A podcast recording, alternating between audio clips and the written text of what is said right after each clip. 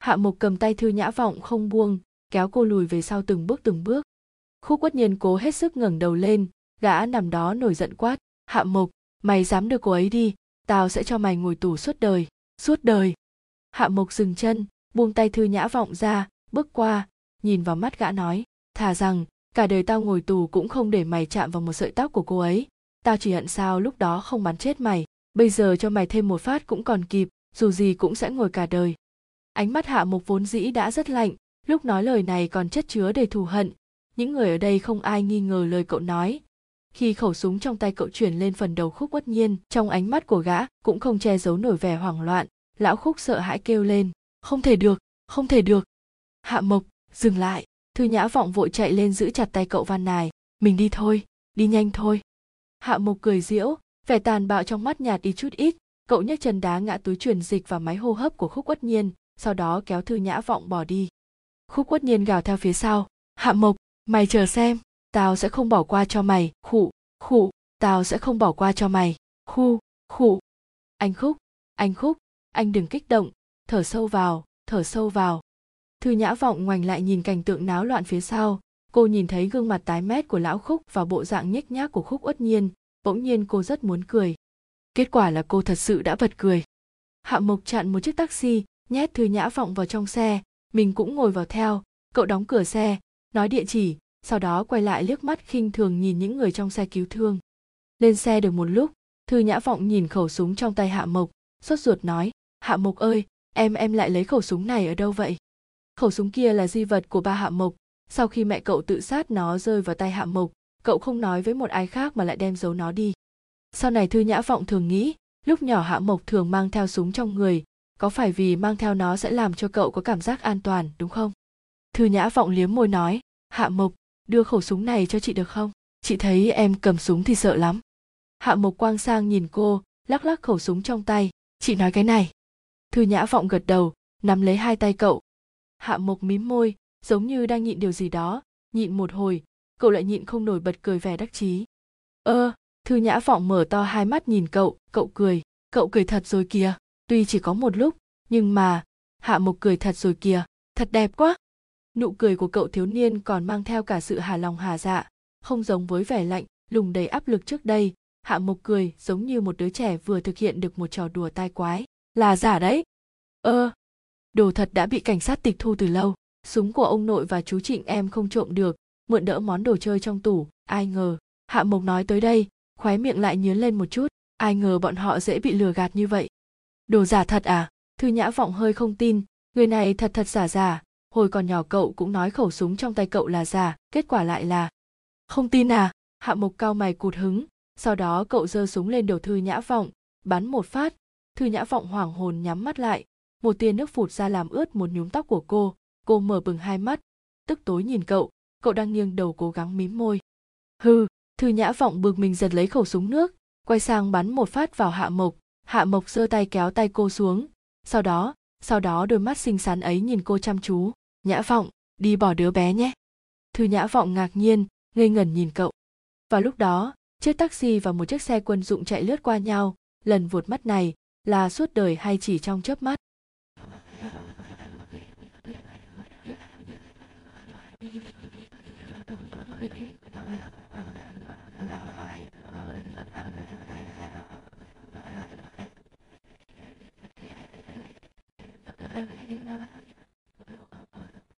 Chương 12C, chuộc tội, bỏ đi, ánh mắt Thư Nhã vọng thẳng thốt, bỏ đứa bé thì Hạ Mộc phải làm sao bây giờ? Trải qua chuyện ở Mỹ lần này, nhà họ Khúc chắc chắc chỉ hận không giết được Hạ Mộc, nếu như cô mà còn đem bỏ đứa bé, có thể Hạ Mộc sẽ phải ngồi tù cả đời.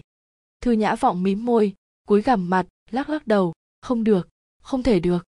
Hạ Mộc sầm mặt nhìn cô, hỏi, vì em. Thư Nhã vọng há miệng, chưa kịp nói gì thì Hạ Mộc đã nói tiếp, không đáng phải làm như vậy. Hạ Mộc, Thư Nhã vọng nhíu mày nhìn cậu. Có lẽ mọi người đều cho rằng như thế này là tốt cho em, nhưng không đúng. Hạ Mộc cụp mắt xuống, nói nhỏ, nếu chị thật sự sinh nó ra, điều đó mới khiến em ân hận suốt đời. Hạ Mộc quay sang nhìn chằm chằm vào Thư Nhã vọng, trái tim bị giam cầm, suốt đời cũng sẽ không thể nào yên tâm được. Mũi Thư Nhã vọng xót xa, nhẹ nhàng nhìn cậu nói, Hạ Mộc, chị quyết định làm thế này không phải vì em.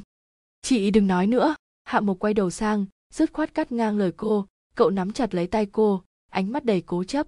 Nhìn cô nhã vọng. Nghe em rồi mọi chuyện sẽ tốt thôi. Từ trước tới nay chuyện gì em cũng nghe lời chị. Chỉ lần này hãy nghe theo em.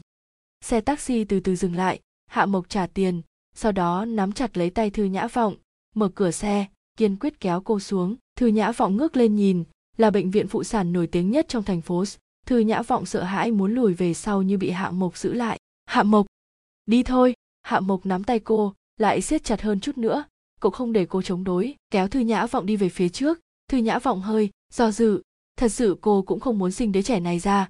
Vừa nghĩ đến cảnh đứa bé là bằng chứng nhục nhã mà bản thân phải gánh chịu, ngày ngày đều sẽ gọi cô là mẹ. Cô đã thấy suy sụp, cô không muốn đối mặt với nó, không muốn nhìn thấy khúc uất nhiên. Thật sự, cô không muốn sinh nó ra có lẽ là do bản tính ích kỷ của con người, những ngày thư nhã vọng ở trong bệnh viện, tuy có tuyệt vọng, nhưng vẫn âm thầm nuôi một chút hy vọng. Có thể cô sẽ không cần sinh đứa bé, biết đâu sẽ có chuyển biến gì đó, hay có chăng sẽ có người tới cứu cô. Nhưng, hạ mục đã tới, người tới lại chính là cậu. Là cậu nói với cô hãy bỏ đứa bé đi, là cậu nói. Hãy nghe theo cậu. Vậy thì, cô có thể không sinh nó không? Ông trời ơi, tại sao cô có thể ích kỷ như thế? Thư nhã vọng cắn mạnh môi cô khựng lại, gạt tay hạ mộc ra, đôi mắt đỏ ao nhìn hạ mộc thét lên, đủ rồi. Hạ mộc, đã đủ lắm rồi. Em đừng như vậy nữa. Vốn dĩ chị không đáng được em đối xử tốt như vậy. Thật ra trong lòng chị đã rất nhiều lần hy vọng có thể bỏ thứ dơ bẩn trong bụng này đi. Thật ra rất nhiều lần chị muốn trốn chạy khỏi bệnh viện, rất nhiều lần muốn mặc kệ em.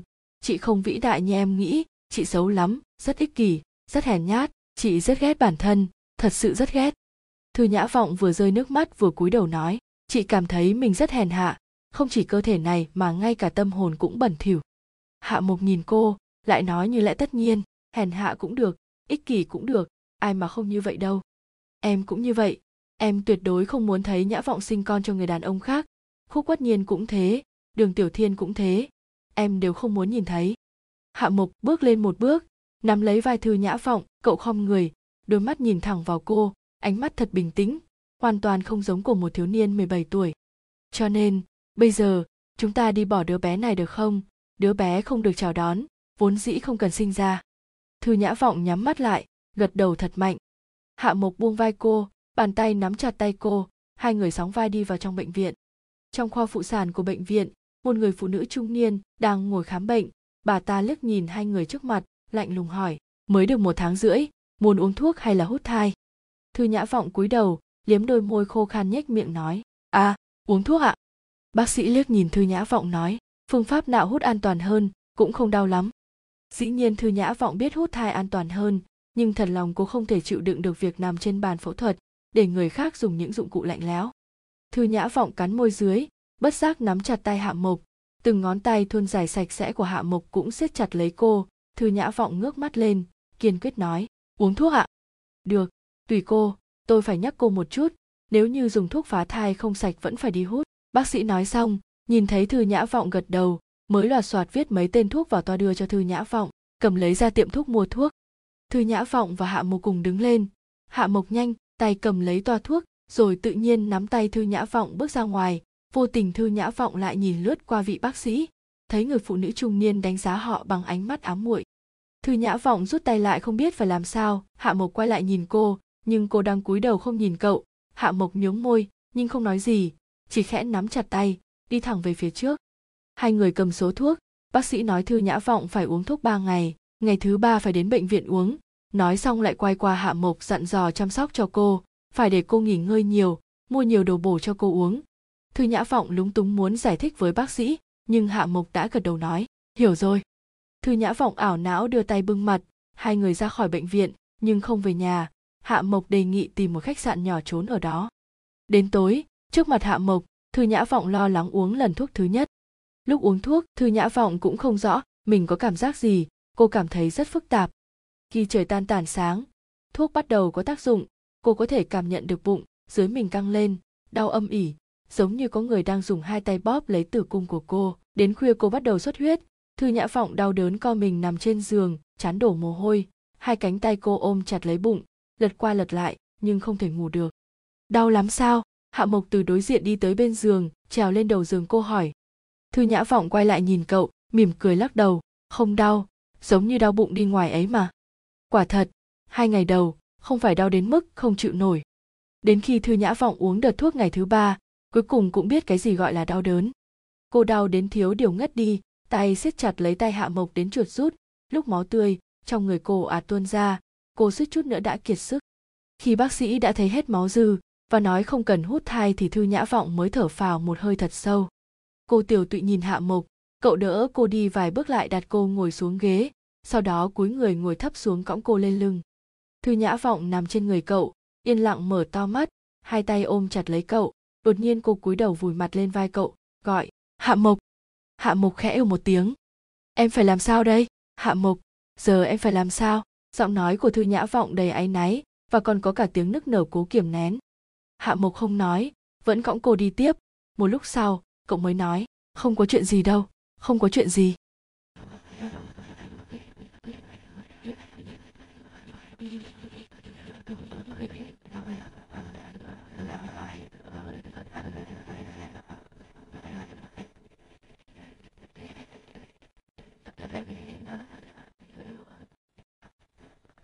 Chương 12D, chuộc tội, nhưng Hạ Mộc nói không có chuyện gì thì thật sự sẽ không có chuyện gì sao?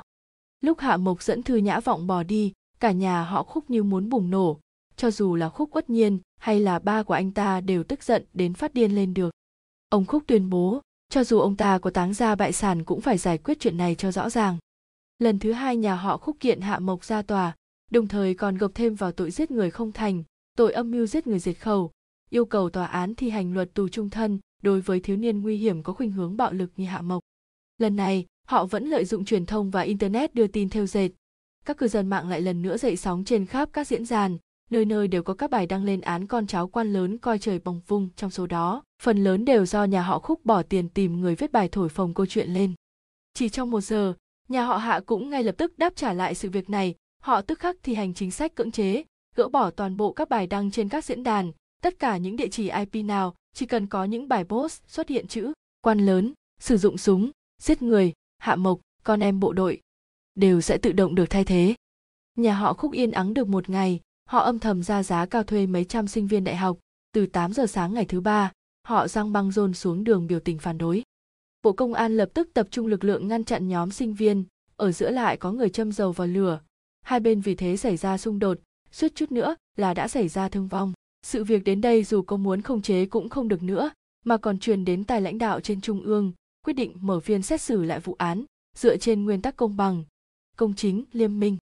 Bộ Công an đã hủy bỏ tư cách được bảo lãnh chờ xét xử của Hạ Mộc mà lập tức thi hành lệnh bắt giữ cậu. Nhưng lúc này họ Hạ lại không chịu giao Hạ Mộc ra, họ khúc dựa vào đó dắp tâm khiêu khích nói nhà họ Hạ cố tình bao che Hạ Mộc, coi thường pháp luật Trung Hoa. Bộ Công an vừa phải chịu áp lực phía quần chúng, vừa bị họ khúc mua chuộc chia rẻ, nên đã tỏ ra rất bất mãn với nhà họ Hạ. Họ nhanh chóng trình việc này lên Ủy ban quân sự Trung ương, đề nghị Ủy ban ra chỉ thị yêu cầu nhà họ Hạ có thể hợp tác điều tra xử án. Vốn dĩ mặt hồ đã không phẳng lặng nay lại lần nữa nổi sóng to gió lớn.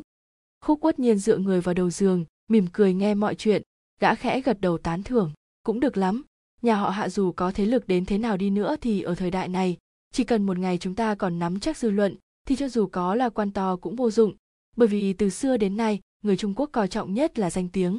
Người trợ lý đứng bên cạnh báo cáo, cậu chủ nói rất phải. Ông Khúc ngồi bên cạnh lại hỏi, mười mấy sinh viên lần trước biểu tình bị bắt thì phải làm thế nào? Người trợ lý gật đầu, Khúc Tổng yên tâm, tiền đã chi rồi, chắc chắn sẽ không khai ra chúng ta. Khúc quất nhiên cười, dù bọn họ có bị bắt cũng chỉ bị tạm giữ 15 ngày, 15 ngày, mỗi ngày một ngàn, rất có lời, nói không chừng họ còn muốn bị giam thêm mấy ngày ấy chứ. Ông Khúc cười hiểm độc, Bây giờ chỉ cần hạ mộc ló dạng thì nó sẽ xong đời, ít nhất cũng bị phán 10 năm. Chỉ 10 năm thôi sao? Giọng điệu của Khúc Uất Nhiên có hơi bất mãn, gã quay sang hỏi luật sư Trình, có thể tăng mức án phạt không? Luật sư Trình gật đầu, đây là mức thấp nhất, cao nhất có thể bị phán tù trung thân, nếu không phải cậu ta còn chưa thành niên thì chúng ta có thể yêu cầu mức án tử hình. Ông Khúc hơi do dự hỏi, nhưng mà, nếu, nếu như phía nhà họ hạ nói, là do ất nhiên nhà chúng ta bắt nạt thư nhã vọng nên hạ mộc mới nổ súng giết người, vậy thì nó sẽ được giảm mức án phạt à? Luật sư trình lắc đầu, không đâu, đây là hai vụ án riêng, nếu như anh khúc đã làm chuyện đó với thư nhã vọng, thư nhã vọng có thể tự mình thưa kiện, nếu chứng cứ xác thực thì tòa án có thể đưa ra án phạt đối với anh khúc. Nhưng vì bây giờ anh khúc đây đã bị liệt toàn thân cho nên có thể xin miễn hình phạt, hoãn thi hành án phạt hoặc xin miễn thi hành xử phạt hình sự. Đối với tình huống này thì tòa án cũng sẽ chỉ phạt tiền khúc quất nhiên cười, nói cách khác, cho dù thư nhã vọng có thắng kiện, con cũng sẽ không phải ngồi tù. Cô ta sẽ chỉ gián tiếp thông báo cho toàn thế giới biết, cô ta là người đàn bà bị con đùa giỡn mà thôi. Luật sư trình gật đầu, có thể hiểu như vậy, chuyện hạ mục nổ súng giết anh là chuyện giữa anh và hạ mục không liên quan gì đến thư nhã vọng, cho dù có thì cũng chỉ là căn nguyên của chuyện này mà thôi. Thông thường án giết người sẽ không xét đến nguyên nhân, mà chỉ xem kết quả, cho dù là ai cũng không có quyền dùng tư hình đối với người khác ngay cả là tội chết, cho dù là tại sao thì giết người là giết người, pháp luật không dung tình. Ngoài việc hạ mộc còn đang ở độ tuổi vị thành niên, thì không còn lý do gì để cậu ta có thể được giảm án phạt. Ông khúc thở phào một hơi, nghe những gì luật sư trình vừa nói, tôi cũng thấy an tâm. Khúc uất nhiên nhíu mày, nhà họ thứ nhất định cũng biết những điều này, cho nên nhã vọng mới không kiện con. Nếu như đã thế, con con hy vọng cô ta cứ đi kiện con. Đến lúc đó, thì con có thể nói cho mọi người trong thiên hạ này biết con đã chơi đùa một xử nữ như thế nào. Hừm, nhất định sẽ có không ít đàn ông ngưỡng mộ đâu.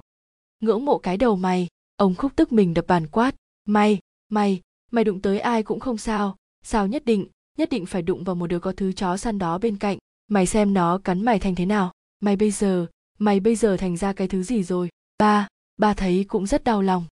Khúc uất nhiên bĩu môi không chút xúc động. Cơ thể con con tự biết, rồi sẽ khỏe lên thôi. Ông khúc thở dài nói, ôi chao xong chuyện này rồi ba sẽ đưa con sang mỹ. Nghe nói, trang thiết bị bên đó có thể chữa trị cho con. Đương nhiên khúc uất nhiên cũng hiểu được chữa trị mà ba gã nói là gì, là chữa cái gì chứ? Nói thẳng ra, trở thành cái dạng như bây giờ, gã cũng có hơi hối hận là lúc đó mình đã cưỡng hiếp thư nhã vọng. Nhưng chỉ vừa nghĩ tới đêm đó, da thịt mềm mại của cô, âm thanh bị kìm nén, những giọt nước mắt lan dài từ khóa mắt. Vòng eo lắc lư, do bị gã thúc lên thúc xuống, nó chặt đến mức làm gã muốn nghẹt thở làm máu trong người gã sôi sục. Cho dù có quay ngược thời gian, gã vẫn sẽ làm như vậy. Lần này, gã sẽ thông minh hơn, song chuyện cũng sẽ trốn thật kỹ, không để cho con chó săn đó tìm được là được. Cho dù gã đang nghĩ đến chuyện ác độc như thế, nhưng trên mặt khúc uất nhiên vẫn luôn luôn treo một nụ cười nhã nhặn trước sau như một. Đúng lúc này cửa phòng bị đẩy ra, lữ bồi cương đi và nhìn gã nói, anh khúc, có một người họ đừng muốn gặp anh. Mắt khúc uất nhiên hơi nheo lại, khóe môi nhướng lên nở nụ cười ra chiều suy ngẫm cuối cùng cũng trở về rồi. Nghĩ một lát lại nói, mời cậu ta vào đi. Bất nhiên, ông khúc có vẻ lo lắng nhìn gã. Thằng nhóc đường tiểu thiên này lão cũng biết. Trước đây từng cùng con trai của lão tham gia huấn luyện trong bộ đội, đặc trùng. Nghe nói, chính là bạn trai của thư nhã vọng con trai lão mà gặp nó bây giờ, nếu nó mà điên lên thì. Đường tiểu thiên từ ngoài cửa bước vào. Gương mặt khôi ngô giờ trở nên hốc hác. Anh nhìn về phía ánh mắt giống như lưỡi kiếm sắc bén của khúc uất nhiên.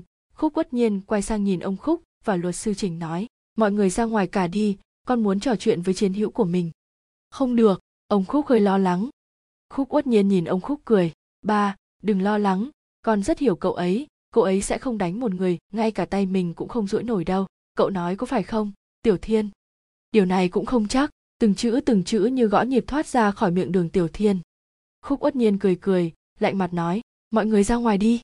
Ông khúc không thể khuyên được gã ông ta chỉ đành đi ra ngoài cùng luật sư trình, nhưng vẫn dặn dò lữ bồi cương đứng ngoài nghe chừng, thấy có động tĩnh thì chạy vào ngay. Lữ bồi cương đứng ngoài cửa, lỗ tai dán lên cánh cửa, yên lặng lắng nghe tình hình bên trong. Chắc là vẫn chưa gặp nhã vọng rồi. Anh ta nghe thấy khúc uất nhiên nói chuyện, giống như đang tán gẫu với bạn bè, vừa nhìn thấy bộ dạng kiềm chế tức giận của cậu mà vẫn còn đứng đây là tôi biết nhất định là vẫn chưa gặp cô ấy rồi. Mày không được gọi tên của cô ấy, giọng nói mang đầy sự tức giận chỉ trực chờ bùng nổ không cho tôi gọi à? Giọng điệu gã đầy vẻ khiêu khích. Tại sao lại không được? Tôi còn từng là người đàn ông đã có quan hệ rất thân thiết đối với cô ấy đấy. Sau một chuỗi âm thanh va chạm chói tai, là tiếng cười đắc ý của khúc ất nhiên. Tôi đã nói mà, cậu đó sẽ không đánh một người ngay cả tay cũng duỗi không được đâu.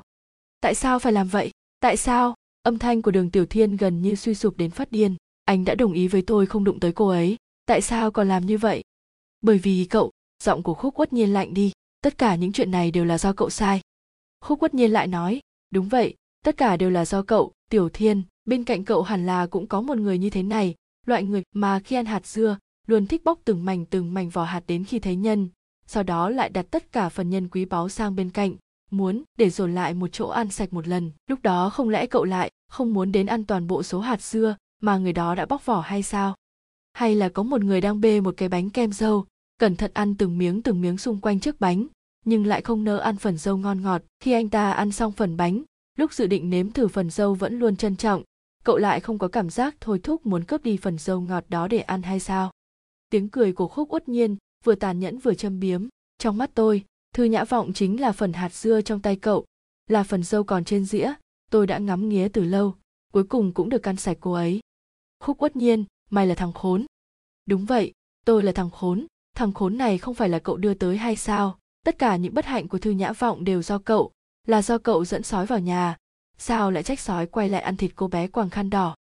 Tao giết mày! Tiếng nhốn nháo vang lên, lữ bồi cương hét lớn. Người đâu? Ngay lập tức mở cửa phòng vọt vào. Trong phòng, đường tiểu thiên đang liều mạng bóp cổ đường tiểu thiên. Khúc quất nhiên đau đớn nghẹt thở đỏ cả mặt. Lữ bồi cương hớt hải chạy tới gỡ tay đường tiểu thiên ra. Hai mắt anh đang trừng trừng nhìn khúc quất nhiên muốn nhất định phải giết chết hắn. Sức tay của anh rất mạnh, làm thế nào cũng không buông ra. Lại có thêm hai người bảo vệ chạy vào phòng, cùng giúp anh ta gỡ tay đường tiểu thiên. Một người bảo vệ nhìn thấy sắc mặt khúc quất nhiên đã tái như màu gan, vội vàng rút kiềm trích điện trích vào phần eo của đường tiểu thiên. Đường tiểu thiên bị điện giật cả người mềm rũ. Lữ bồi cương vội vàng kéo anh ra, không để dòng điện làm tổn thương khúc quất nhiên. Hai gã bảo vệ lại vội vàng kiềm chặt anh lại. Cả người đường tiểu thiên tê dại, không còn sức dãy giụa, miệng không ngừng nói tao muốn giết mày. Khúc quất nhiên ôm cổ họng ho khủ khụ, nhìn anh nói, cho dù là cậu hay là hạ mộc đi nữa, tôi cũng không để cho các người lại có cơ hội nữa đâu. Hai gã bảo vệ lôi đường tiểu thiên ra ngoài, anh rũ đầu, bị kéo đi, vừa ra đến cửa, anh trợn to hai mắt hét về phía khúc bất nhiên, vậy mà tao đã coi mày như anh em, đúng là tao mù mắt mẹ nó rồi. Trong mắt anh vừa có đau đớn, vừa có hận, nhưng tự trách và ân hận còn nhiều hơn thế. Khúc quất nhiên ôm cổ, im lặng không nói gì biểu cảm trên mặt rất bình tĩnh. Một lúc lâu sau, mãi cho đến khi không còn nghe được tiếng của đường tiểu thiên nữa, đột nhiên hắn mới cúi đầu nói một câu, ngày hôm đó khi tôi gặp được cô ấy thì đã không còn coi cậu là anh em nữa.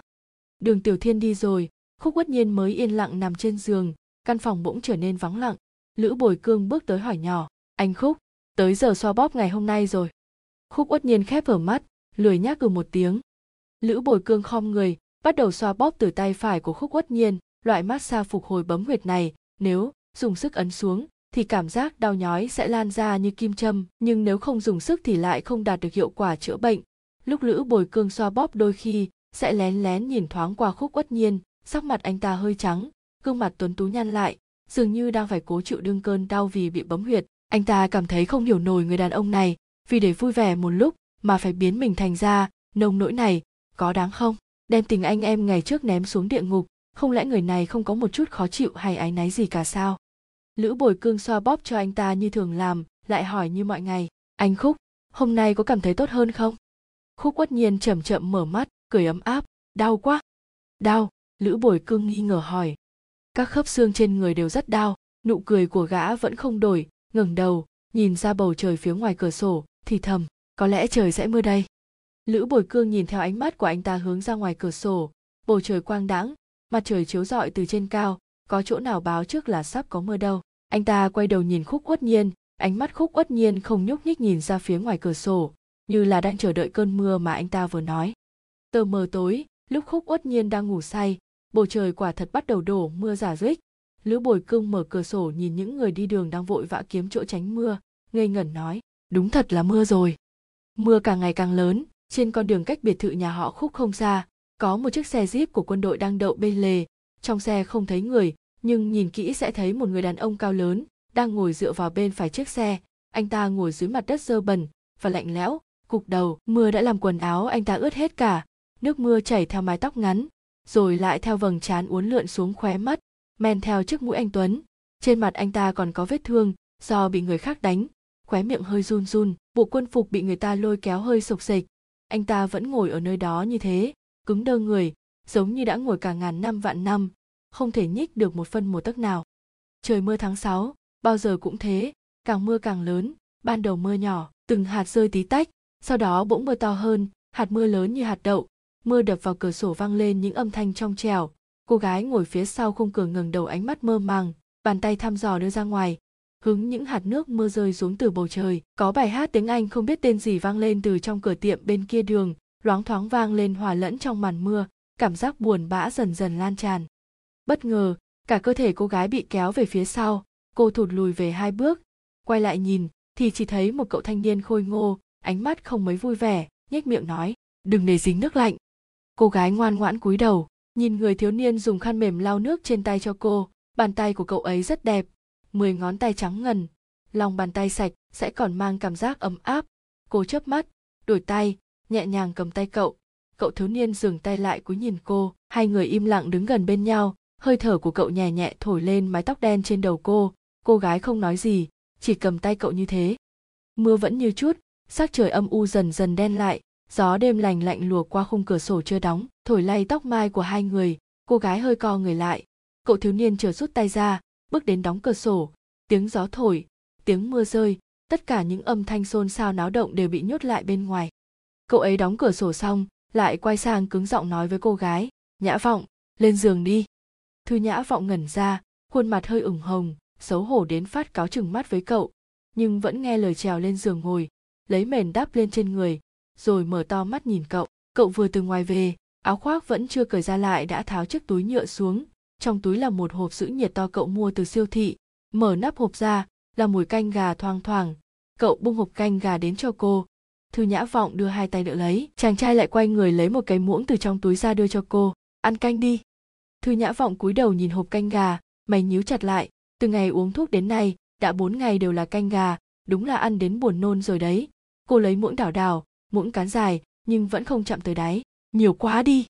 Hạ mộc yên lặng nhìn chằm chằm vào cô, mặt bình tĩnh nói, uống hết. Thư nhã vọng phồng má, múc từng muỗng từng muỗng ăn. Hạ mộc nhếch môi, ngồi bên cạnh quan sát thư nhã vọng thấy cậu cứ nhìn mình, cảm thấy hơi ngại, nên múc một muỗng đưa lại gần miệng cậu hỏi, ăn nhé. Hạ mộc hơi do dự, nhưng vẫn ghé đến gần hút một miếng.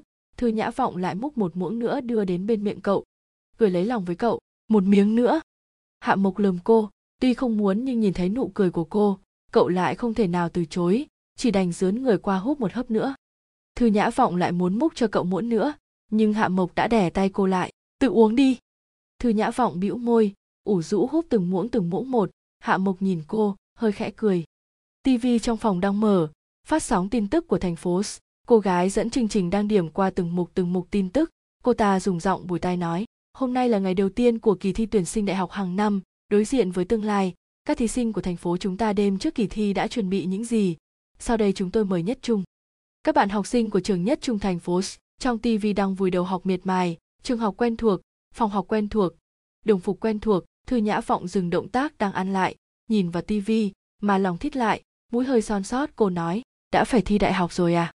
Hạ mộc quay sang nhìn TV ánh mắt tối tăm hơi gật nhẹ đầu một cái. Thư nhã vọng cắn môi tâm trạng tự trách và áy náy làm cho hơi thở của cô cũng trở nên gấp gáp. Mỗi khi nghĩ đến tương lai của hạ mộc cô sẽ điên mất. Đúng vậy hạ mộc năm nay học cấp 3, hạ mộc năm nay cũng thi đại học. Nhưng bây giờ cậu đang lẩn trốn trong một khách sạn nhỏ nếu như không phải tại mình, bây giờ nhất định cậu đang ngồi trong phòng học, sau đó sẽ tham gia thi đại học, sẽ nhận được giấy báo trúng tuyển của trường đại học nổi tiếng, sau này cậu sẽ sống trong hào quang rực rỡ. Nhưng cậu bây giờ, cậu chỉ là một tên đào phạm giết người chưa thành. Tương lai đợi cậu, có lẽ chỉ có ngục giam. Thư nhã vọng nhắm chặt hai mắt lại, cô không dám hỏi, cô không dám hỏi hạ mộc biến thành như bây giờ, cậu có hối hận không?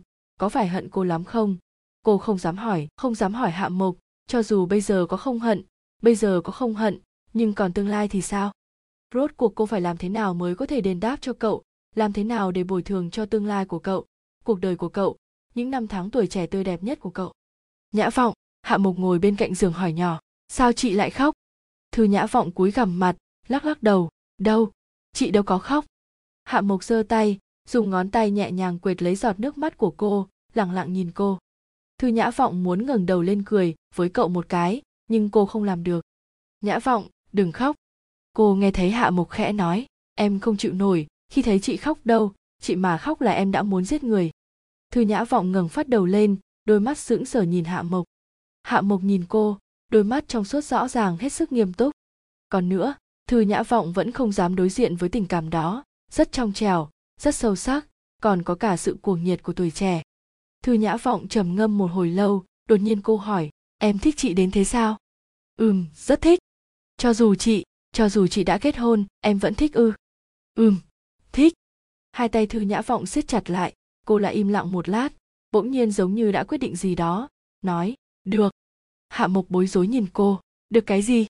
Thư nhã vọng lắc đầu, không nói, chỉ tháo sợi dây chuyền đôi cá hôn môi trên cổ xuống, gỡ một con cá trên sợi dây chuyền ra dùng sợi dây đỏ sò qua con cá, đeo nó lên cổ hạ mộc, tặng em. Hạ mộc vuốt con cá màu bạc, nhìn cô hơi thắc mắc, tặng em? Tại sao? Cái này không phải là cậu tặng cho cô sao? Khi đó cậu bảo cô phải luôn đeo nó, mãi mãi không được tháo ra. Bây giờ, tại sao lại muốn đưa cho cậu? Thư nhã vọng đeo con còn lại vào cổ mình, ngẩng đầu nhìn cậu nói, là quà sinh nhật. Quà sinh nhật? Thư nhã vọng cười, là quà sinh nhật 18 tuổi, tặng em sớm 6 ngày, thích không? Hạ mộc chề môi, chị thật keo kiệt. Lại có thể lấy đồ cậu tặng cho cô, xẻ đôi tặng lại cho cậu. Chị keo kiệt, vậy trả lại đây. Thư nhã vọng giả vờ muốn giật lại. Hạ mộc nghiêng người tránh đi, phòng mang trợn má. Thư nhã vọng rụt tay về, ôm lấy hộp canh, trong lòng giống như một hồ nước tĩnh lặng, không còn cuộn trào mạnh liệt, không còn đấu tranh. Ngoài cửa sổ, một tia chớp lóe lên, tiếng sấm theo sau vang khắp không gian. Thư nhã vọng ngẩng ngơ nhìn hộp canh gà, hạ mộc cuối cùng cũng có cái gì đó có thể bồi thường cho em. Nếu như nếu như em ngồi tù cho dù là bao lâu chị đều sẽ chờ em. Nếu như khi đó em vẫn còn nói thích chị chị sẽ dùng bản thân đền đáp em. Trời mưa tháng 6, dường như không ngừng nghỉ mưa vẫn rơi xa xa dưới ánh đèn đường người đàn ông đã ướt lướt thướt ngồi bên cạnh chiếc xe jeep cuối cùng cũng chậm chậm đứng lên. Anh ta mở cửa xe ngồi vào trong trên khuôn mặt đầy nước là vẻ cương nghị có điều trong đôi mắt đỏ bừng đã trở lại bình tĩnh còn tràn đầy cố chấp. Nhưng, người cố chấp đâu chỉ có mình anh? Trong một giây khi anh đứng lên, trong một giây khi anh đưa ra quyết định đó, con người ở nơi xa kia cũng đã có quyết định, đều là những người yêu thương sâu sắc, lại đưa ra quyết định hoàn toàn không giống nhau. Một người kiên định mà một người buông tay.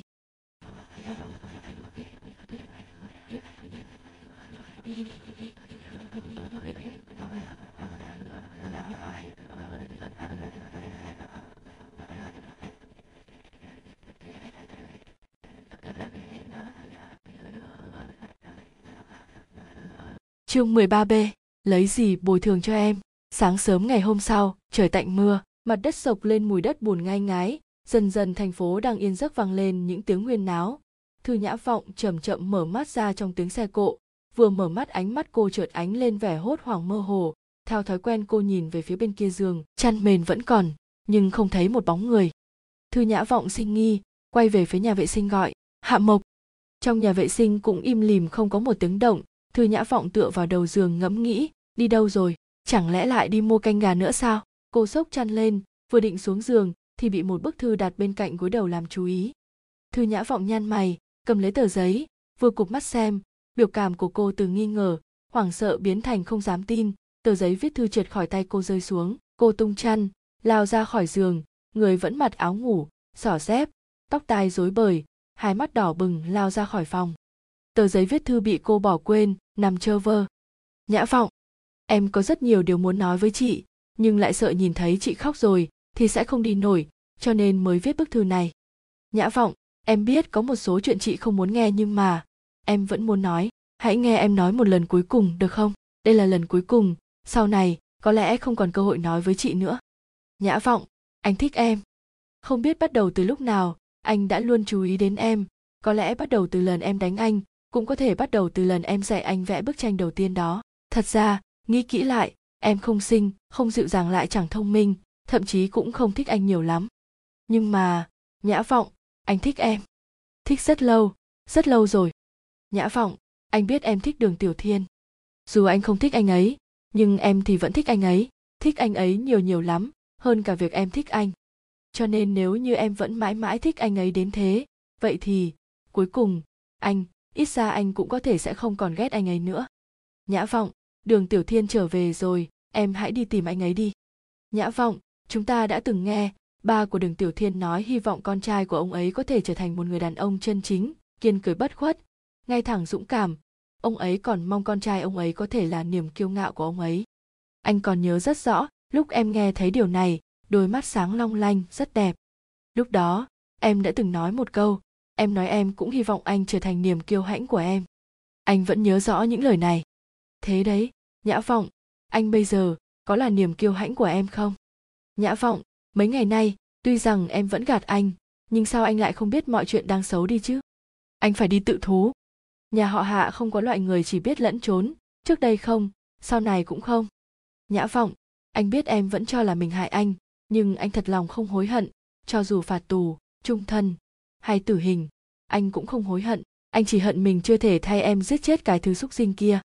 Nhã vọng, nhất định em đang khóc. Đừng khóc, có được không? Anh ra đi không có gì tiếc nuối. Vì thế, em cũng đừng đau lòng, nhé em. Nhã vọng, anh từng nghe người ta nói, trên đời này hạnh phúc nhất là khi hai người đều yêu thương nhau. Hạnh phúc thứ hai là khi người mình yêu có thể hạnh phúc. Điều hạnh phúc thứ nhất có lẽ anh không thể nào đạt được. Thế nên, nhã vọng em giúp anh tìm điều hạnh phúc thứ hai nhé. Có được không? Nhã vọng, anh thích em. Vì thế, nhã vọng, em nhất định phải hạnh phúc đấy. Hạ mộc, thư nhã vọng chạy như không có phương hướng. Cô không biết mình nên chạy đi đâu. Cô không biết làm sao để tìm được cậu, làm cách nào cần cậu lại. Hạ mộc hạ mộc ơi! Thư nhã vọng chạy dọc theo con phố một cách vô định, vừa chạy vừa thét gọi. Tiếng cô nức nở đến nghẹn ngào, cả người không ngừng run rẩy vì sợ. Cô không thể làm được cô không tìm được cậu. Lúc cô dừng lại bên cạnh một quầy bán báo, ánh mắt thất thần bỗng bị chạm điện thoại màu đỏ thu hút, cô vội vàng chạy qua, cầm lấy điện thoại bấm dậy số quen thuộc. Điện thoại reo lên hai tiếng, thì có người bắt máy. Alo. Thư nhã vọng cầm điện thoại, khóc nấc. Ba. Nhã vọng, giọng ông thư vô cùng lo lắng từ phía đầu kia điện thoại. Con ở đâu? Ở đâu? Hạ mộc ở chung với con phải không? Ba. Thư nhã vọng cắn môi. Hạ mộc, đi tự thú rồi người bên đầu kia điện thoại ngây ngẩn, bỗng giận dữ mắng, sao con lại để cho thằng bé đi đầu thú? Bây giờ nó mà làm vậy thì cả đời coi như xong, hạ tư lệnh cũng không cứu được nó. Sao con lại có thể để cho hạ mộc đi đầu thú? Ba, nước mắt chảy xuống gương mặt gầy sọp ánh mắt cô kiên cường nhìn ra phía trước. Ba ba phải kiện khúc bất nhiên. Ông thư im lặng một lúc sau mới nghiêm túc nói, con đã suy nghĩ kỹ rồi chứ? Vâng. Thật ra hôm sau ngày hạ mộc nổ súng, cô liền đến sở cảnh sát bảo lưu chứng cứ có điều mọi chuyện cứ liên tục xảy ra làm cô không có tâm tư đi kiện gã nhưng, bây giờ cô đã nghĩ kỹ rồi, cô muốn cho mọi người biết gã là loại người gì. Cô muốn để mọi người biết, hạ mộc không phải là loại con cháu quan lớn chuyên lấy súng hiếp đáp người khác không quan tâm đến hậu quả. Là lỗi của cô, tất cả đều do cô sai. Ngay từ đầu cô không nên mềm yếu, không nên lùi bước. Mặc kệ sau khi kiện cáo có xảy ra hậu quả gì, cô cũng không sợ, không hối hận. Ngày hôm đó, ông thư nói trong điện thoại, nhã vọng con về nhà trước đi, ba sẽ giúp con. Vâng thư nhã vọng cúp điện thoại. Sau đó, cô đứng ở bốt điện thoại rất lâu mới quay người rời đi. Hạ mục đầu thú, thư nhã vọng tố cáo việc làm của khúc quất nhiên. Mọi chuyện nhanh chóng đến tai họ khúc. Lúc khúc quất nhiên nghe được tin này, ban đầu gã có hơi sửng sốt, nhưng sau đó thì mỉm cười, nụ cười không không có lo sợ chỉ có chờ mong. Cười xong gã lại bần thần trong giây lát, không ai đoán được suy nghĩ trong mắt gã. Còn ba ngày trước khi mở phiên tòa thư nhã vọng ngồi trên giường trong căn phòng của mình, cửa sổ phòng vẫn đóng chặt, bà thư ở bên ngoài lắc đầu thở dài. Ông thư nhả khói từng vòng từng vòng. Bà thư đi ra mở cửa, đường tiểu thiên đứng thẳng tắp bên ngoài. Bà cảm thấy chua xót, lắc đầu nói, tiểu thiên, trở về đi, trở về đi con. Đường tiểu thiên nhìn cánh cửa phòng đóng chặt gì con ở đây đợi cô ấy, một ngày cô ấy không ra, con sẽ chờ một ngày, một năm không ra con sẽ chờ một năm. Tội tình gì chứ? Bà thư buồn bã lắc đầu đường tiểu thiên không nói gì, yên lặng đứng đó, chờ đợi trong im lặng. Làm sao anh có thể đi? Nhã vọng của anh đang ở đây, ngay trong căn phòng này, ngay ở nơi rất gần với anh. Nhưng, sao anh lại thấy? Anh không tìm thấy cô đâu nữa. Tại sao anh lại thấy? Cô đã lạc mất. Anh đã lạc mất nhã vọng rồi. Hai ngày trước khi mở phiên tòa, tư lệnh hạ tự mình đến trại giam thăm hạ mộc. Dáng vẻ hạ mộc vẫn trầm lặng như vậy. Nhưng khi cậu nhìn thấy khuôn mặt ông nội già nua tiểu tụy cậu lại có thể cười thoải mái với ông. Ông hạ ngẩn người, mắt hơi âm ẩm. Ông gật nhẹ đầu, con và ba con thật giống nhau, đặc biệt là khi cười, thật là giống. Một ngày, trước khi mở phiên tòa, lữ bồi cương đang dọn dẹp trong phòng khúc quất nhiên, thì lại tìm được một tấm ảnh của một cô gái. Cô gái trong bức ảnh này chỉ chừng 18-19 tuổi, mặc áo cốt tông màu vỏ quýt, đứng bên lệ giang, một bàn tay vén mái tóc dài bị gió thổi bay lung tung, quay mặt về phía ống kính hơi mỉm cười ngày 23 tháng 6 năm 2004, sinh nhật 18 tuổi của Hạ Mộc. Vụ án dùng súng giết người đã được 3 tháng, cuối cùng cũng đưa ra xét xử.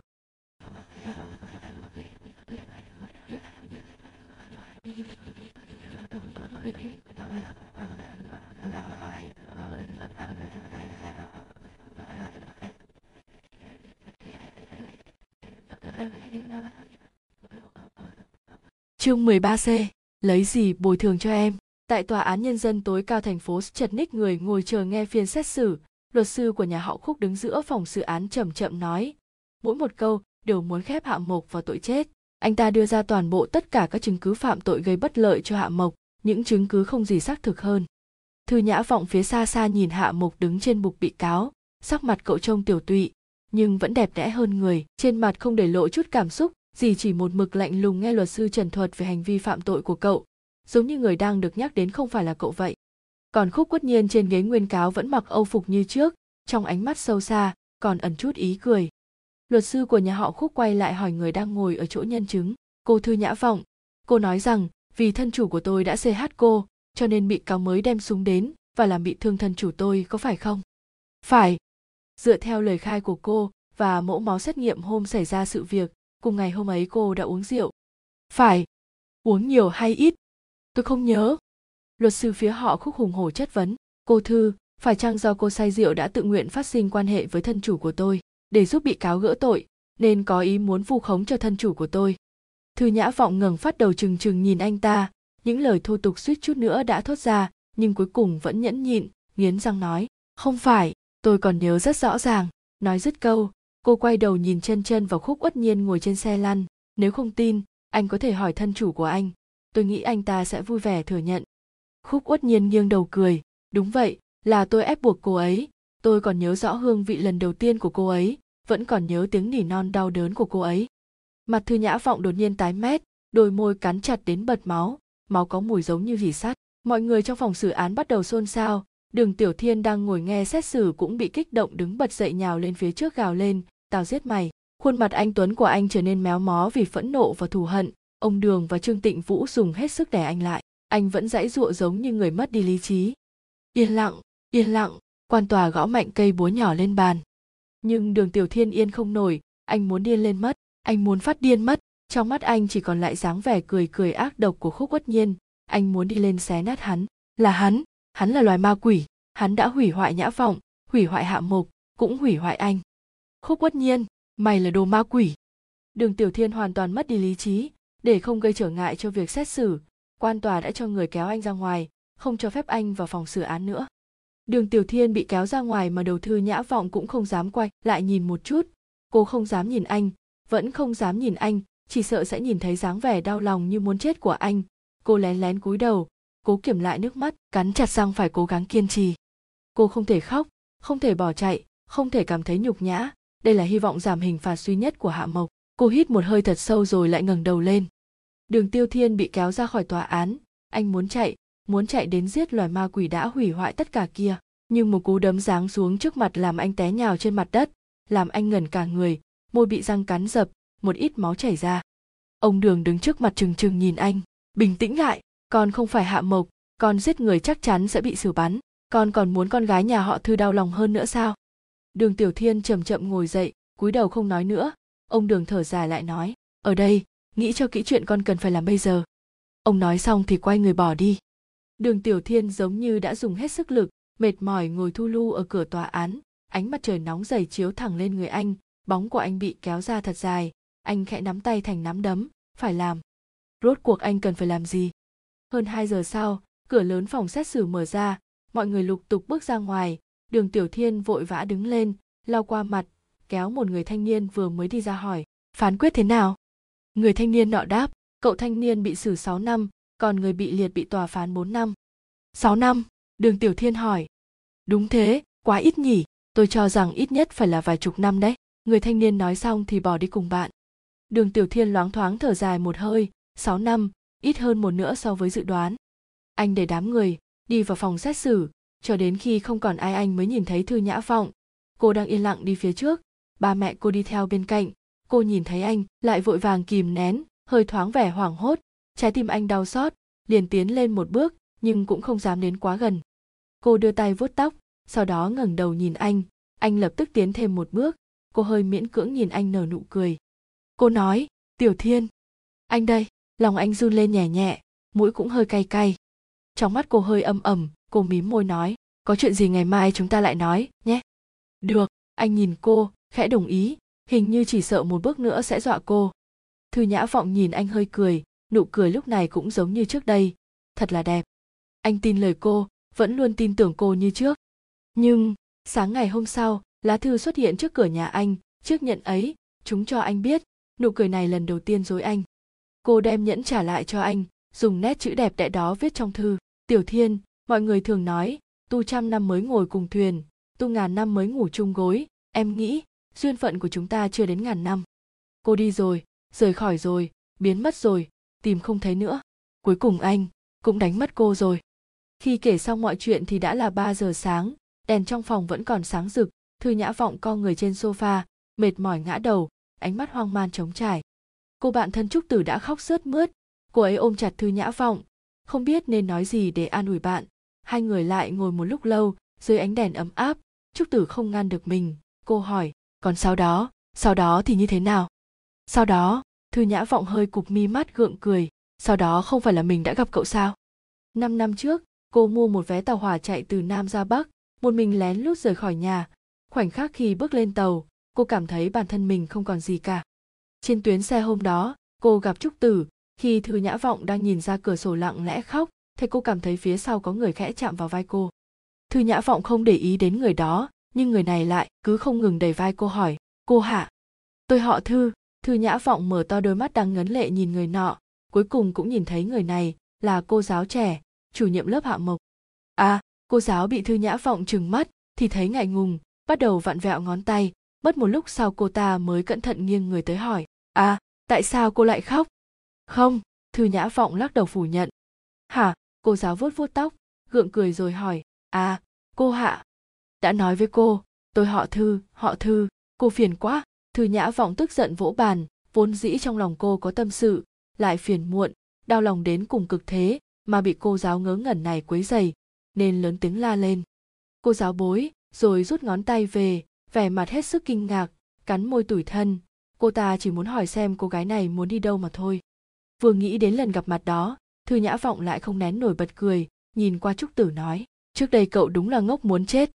Trúc tử cảm thấy hơi xấu hổ, cười cười, lúc đó cậu khóc rất thảm thiết, hù dọa mình. Lần đó, khi cô đến thành phố làm giáo viên thực tập, sau khi thực tập xong, cô bắt xe lửa về nhà. Trên đường thì gặp thư nhã vọng, lúc đó trông cô ấy như một đứa bé bị lạc đường, đau khổ hoang man, khiến người khác không thể mặc kệ cho nên cô mới chủ động đi đến chào hỏi. Sau khi biết cô ấy không không có chủ đích đến nơi nào cả, thì mới mời cô ấy cùng mình đến thành phố về kép làm việc. Trúc tưởng mở miệng, khẽ cảm thán. Thời gian qua nhanh quá, thoáng một cái đã sáu năm rồi. Thư nhã vọng cụp mắt, không nhìn thấy rõ vẻ mặt của cô, chỉ nghe cô ấy từ từ cất giọng. Đúng thế, sáu năm rồi. Cô ngừng đầu, nhìn ra danh giới tiếp giáp gựa bóng đêm và dạng đông bên ngoài cửa sổ, nhẹ nắm lấy dây chuyền cá hôn môi trên cổ, khép mắt nói nhỏ. Hạ mộc phải ra rồi. Hạ mộc vừa nhắc đến cái tên này, trái tim thư nhã vọng lại trở nên đau đớn. Mấy năm nay, cô thường hay nằm mơ mơ thấy chàng trai hở hững đó, đôi mắt trống rỗng. Cuối cùng cô lại mơ thấy, cậu cầm súng đứng trong vũng máu, dùng đôi mắt trong trèo nhưng lạnh lùng vô hồn nói với cô, nhã vọng, ai cũng không được ức hiếp chị. Tay nắm sợi dây chuyền có chú cá hôn môi, bất giác lại siết chặt hơn chút nữa. Vậy, đường tiểu thiên đâu? Trúc tử e dè hỏi. Sáu năm qua cậu có gặp đường tiểu thiên không? Thư nhã vọng hơi ngẩn ra, cô cúi đầu, trầm mặc thật lâu. Trúc tử thấy cô im lặng, cũng khẽ thở dài, không hỏi nữa. Sắc trời ngoài cửa sổ ngày càng sáng, chuông điện thoại của thư nhã vọng bỗng reo lên. Cô lấy lại tinh thần, ấn nút chuông báo, đứng dậy nói, trễ rồi, mình đi làm đây. Đi đi đi đường cẩn thận, nhớ phải ăn sáng đấy. Ừ. Thư nhã vọng cúi đầu, thong thả đi đến bến xe buýt, lúc ra ngoài thời gian vẫn còn sớm bến xe chỉ có lác đác vài người. Chưa đợi được bao lâu thì xe số 23 đến trạm. Cô lên xe, quẹt thẻ rồi chọn một chỗ gần phía sau ngồi xuống. Xe chậm chậm chạy. Cô ngồi ngần người trên xe. Hơn nửa tiếng sau xe ngừng tại trạm cách công ty không xa lắm. Thư nhã vọng xuống bến, đi vào một tiệm ăn sáng gần đó, gọi một phần sủi cảo. Cô ngồi chờ ở một vị trí tốt. Cửa kính nhìn ra phía trước cửa hàng. Có thể nhìn thấy rõ người ở phía bên kia đường. Cô nhìn ra xa, có hơi thất thần, bốn năm trước tại nơi đối diện, cô từng gặp đường tiểu thiên. Lúc đó, cô rời khỏi nhà mới hai năm. Cô không nói với ai mình đi đâu. Có một lần đi trên đường, vì quá nhớ mẹ, nên cô gọi điện thoại cho bà. Trong điện thoại mẹ khóc, bà dặn cô tự chăm sóc cho mình, nghĩ thông rồi lại trở về. Bên này điện thoại thư nhã vọng chỉ biết gật lấy gật để mẹ nói với cô, sau khi con đi, mỗi ngày tiểu thiên vẫn đều đặn viết thư cho con, không ngơi nghỉ, mỗi ngày đều đến nhà ta. Thằng bé nói, con không chê nó nó chờ con quay lại. Thư nhã vọng nắm chặt điện thoại, cắn môi, cô nói nhỏ, nói anh ấy đừng chờ con, đừng chờ. Nhã vọng à tiểu thiên viết rất nhiều thư cho con, mẹ gửi cho con được không? Đừng, mẹ, đừng gửi cho con. Thư nhã vọng vội vàng từ chối. Cô sợ nhìn thấy thư của đường tiểu thiên, cô sợ bản thân không khống chế được, sẽ nhớ anh, sợ mình không thể kiên trì, sợ mình phản bội lại hạ mục đang còn trong trại giam. Nhưng cho dù cô có từ chối mẹ cô vẫn gửi một hộp đầy những chồng thư dày đến cho cô. Cô không dám mở ra, một lá cũng không dám mở. Cô bọc chúng nó lại từng lớp từng lớp, giấu thật sâu vào dưới gầm giường. Rốt cuộc có bao nhiêu lần cô muốn mở chúng ra đây? Cô nhớ không rõ nữa, thật lòng không nhớ rõ nữa. Sau đó, vào một sáng sớm, cô đi làm giống như mọi ngày, nhưng tại đây, cô nhìn thấy người không thể gặp lại. Cô nhìn thấy anh bất chấp xe cộ trên đường, cứ thế bằng ngang chạy về phía cô. Cô vội vàng quay người bỏ trốn cô thấy anh đứng trên đường nhìn khắp xung quanh, dõi mắt tìm kiếm. Giữa biển người mênh mông dõi ánh mắt tìm kiếm cô. Cô thấy anh đi về phía mình. Cô vội co người lại, cho rằng anh đã phát hiện ra mình. Nhưng không, anh chỉ đang mệt mỏi tìm kiếm. Anh chỉ dựa vào bên kia bức tường. Cô ngồi sụp xuống, trốn ở phía này, lấy tay che miệng, âm thầm khóc. Anh dựa vào tường, nghiến chặt răng, đôi mắt đường đỏ. Ánh mắt đau đáu buồn, thương nhìn biển người. Thư nhã vọng cho rằng lần đó chỉ là ngẫu nhiên anh sẽ sớm rời khỏi thành phố v kép nhưng không ngờ, mỗi ngày sau đó, cô đều nhìn thấy anh ở nơi này, nhìn bốn phía xung quanh, tìm kiếm rồi chờ đợi. Tròn ba tháng, mỗi buổi sáng anh đều đến đây chờ cô, ngay cả chú đường có tới cũng vô dụng. Cô nhìn thấy chú lại đánh anh, cô vẫn đau lòng như trước. Nhưng lần này, đường tiểu thiên không nghe lời ba mình nói, anh vẫn cố chấp đứng nơi đó đợi cô. Cô nhìn thấy chú đường thở dài rời khỏi, cô cũng không nhịn nổi nữa bèn bước ra ngoài. Cô đứng ở xa xa nhìn anh còn anh, giống như cảm giác được cô, vừa quay đầu thì đã nhìn thấy cô trong biển người. Cô bước từng bước đến trước mặt anh, dường như anh vẫn chưa thể tin nổi, nhìn chằm chằm vào cô. Cô đang đứng trước mặt anh, còn anh giang hai tay tiến lên ôm chằm lấy cô. Thư nhã vọng không nhúc nhích. Cô giống như trước kia, ngoan ngoãn để mặc anh ôm mình. Cô không kiềm nổi bật khóc. Cô nhớ vòng ôm của anh, nhớ rất rõ. Đường tiểu thiên cũng khóc, qua rất lâu, nhưng họ không nói một câu bởi vì họ đều biết, họ đều không còn là đường tiểu thiên và thư nhã vọng của ban đầu, bởi vì họ đều rõ, họ không thể ở bên nhau nữa, bởi vì họ đều biết, duyên phận của họ đã chấm dứt tại đây. Thư nhã vọng khẽ nói, tiểu thiên, trở về đi. Nhã vọng nhã vọng nhã vọng. Đường tiểu thiên khóc gọi tên cô. Người đàn ông kiên cường này, nước mắt của anh thấm đẫm vai cô. Thư nhã vọng nhìn sâu vào anh, mím môi nói, quay về đi, anh quay về đi, em xin anh. Nhã vọng, theo anh về đi anh sẽ ở bên em. Như chưa có chuyện gì. Anh sẽ ở bên em, không để em đợi anh nữa. Anh sẽ ở bên em, không bao giờ để cho kẻ nào ức hiếp em nữa, cho anh ở bên em. Thư nhã vọng lắc đầu, khóc to lên. Cô nói, muộn rồi, quá muộn rồi. Tiểu thiên, thật sự muộn rồi. Em không thể ở bên anh. Em đợi, em đã đợi. Đợi anh đã rất lâu. Cuối cùng cũng đợi được anh trở về.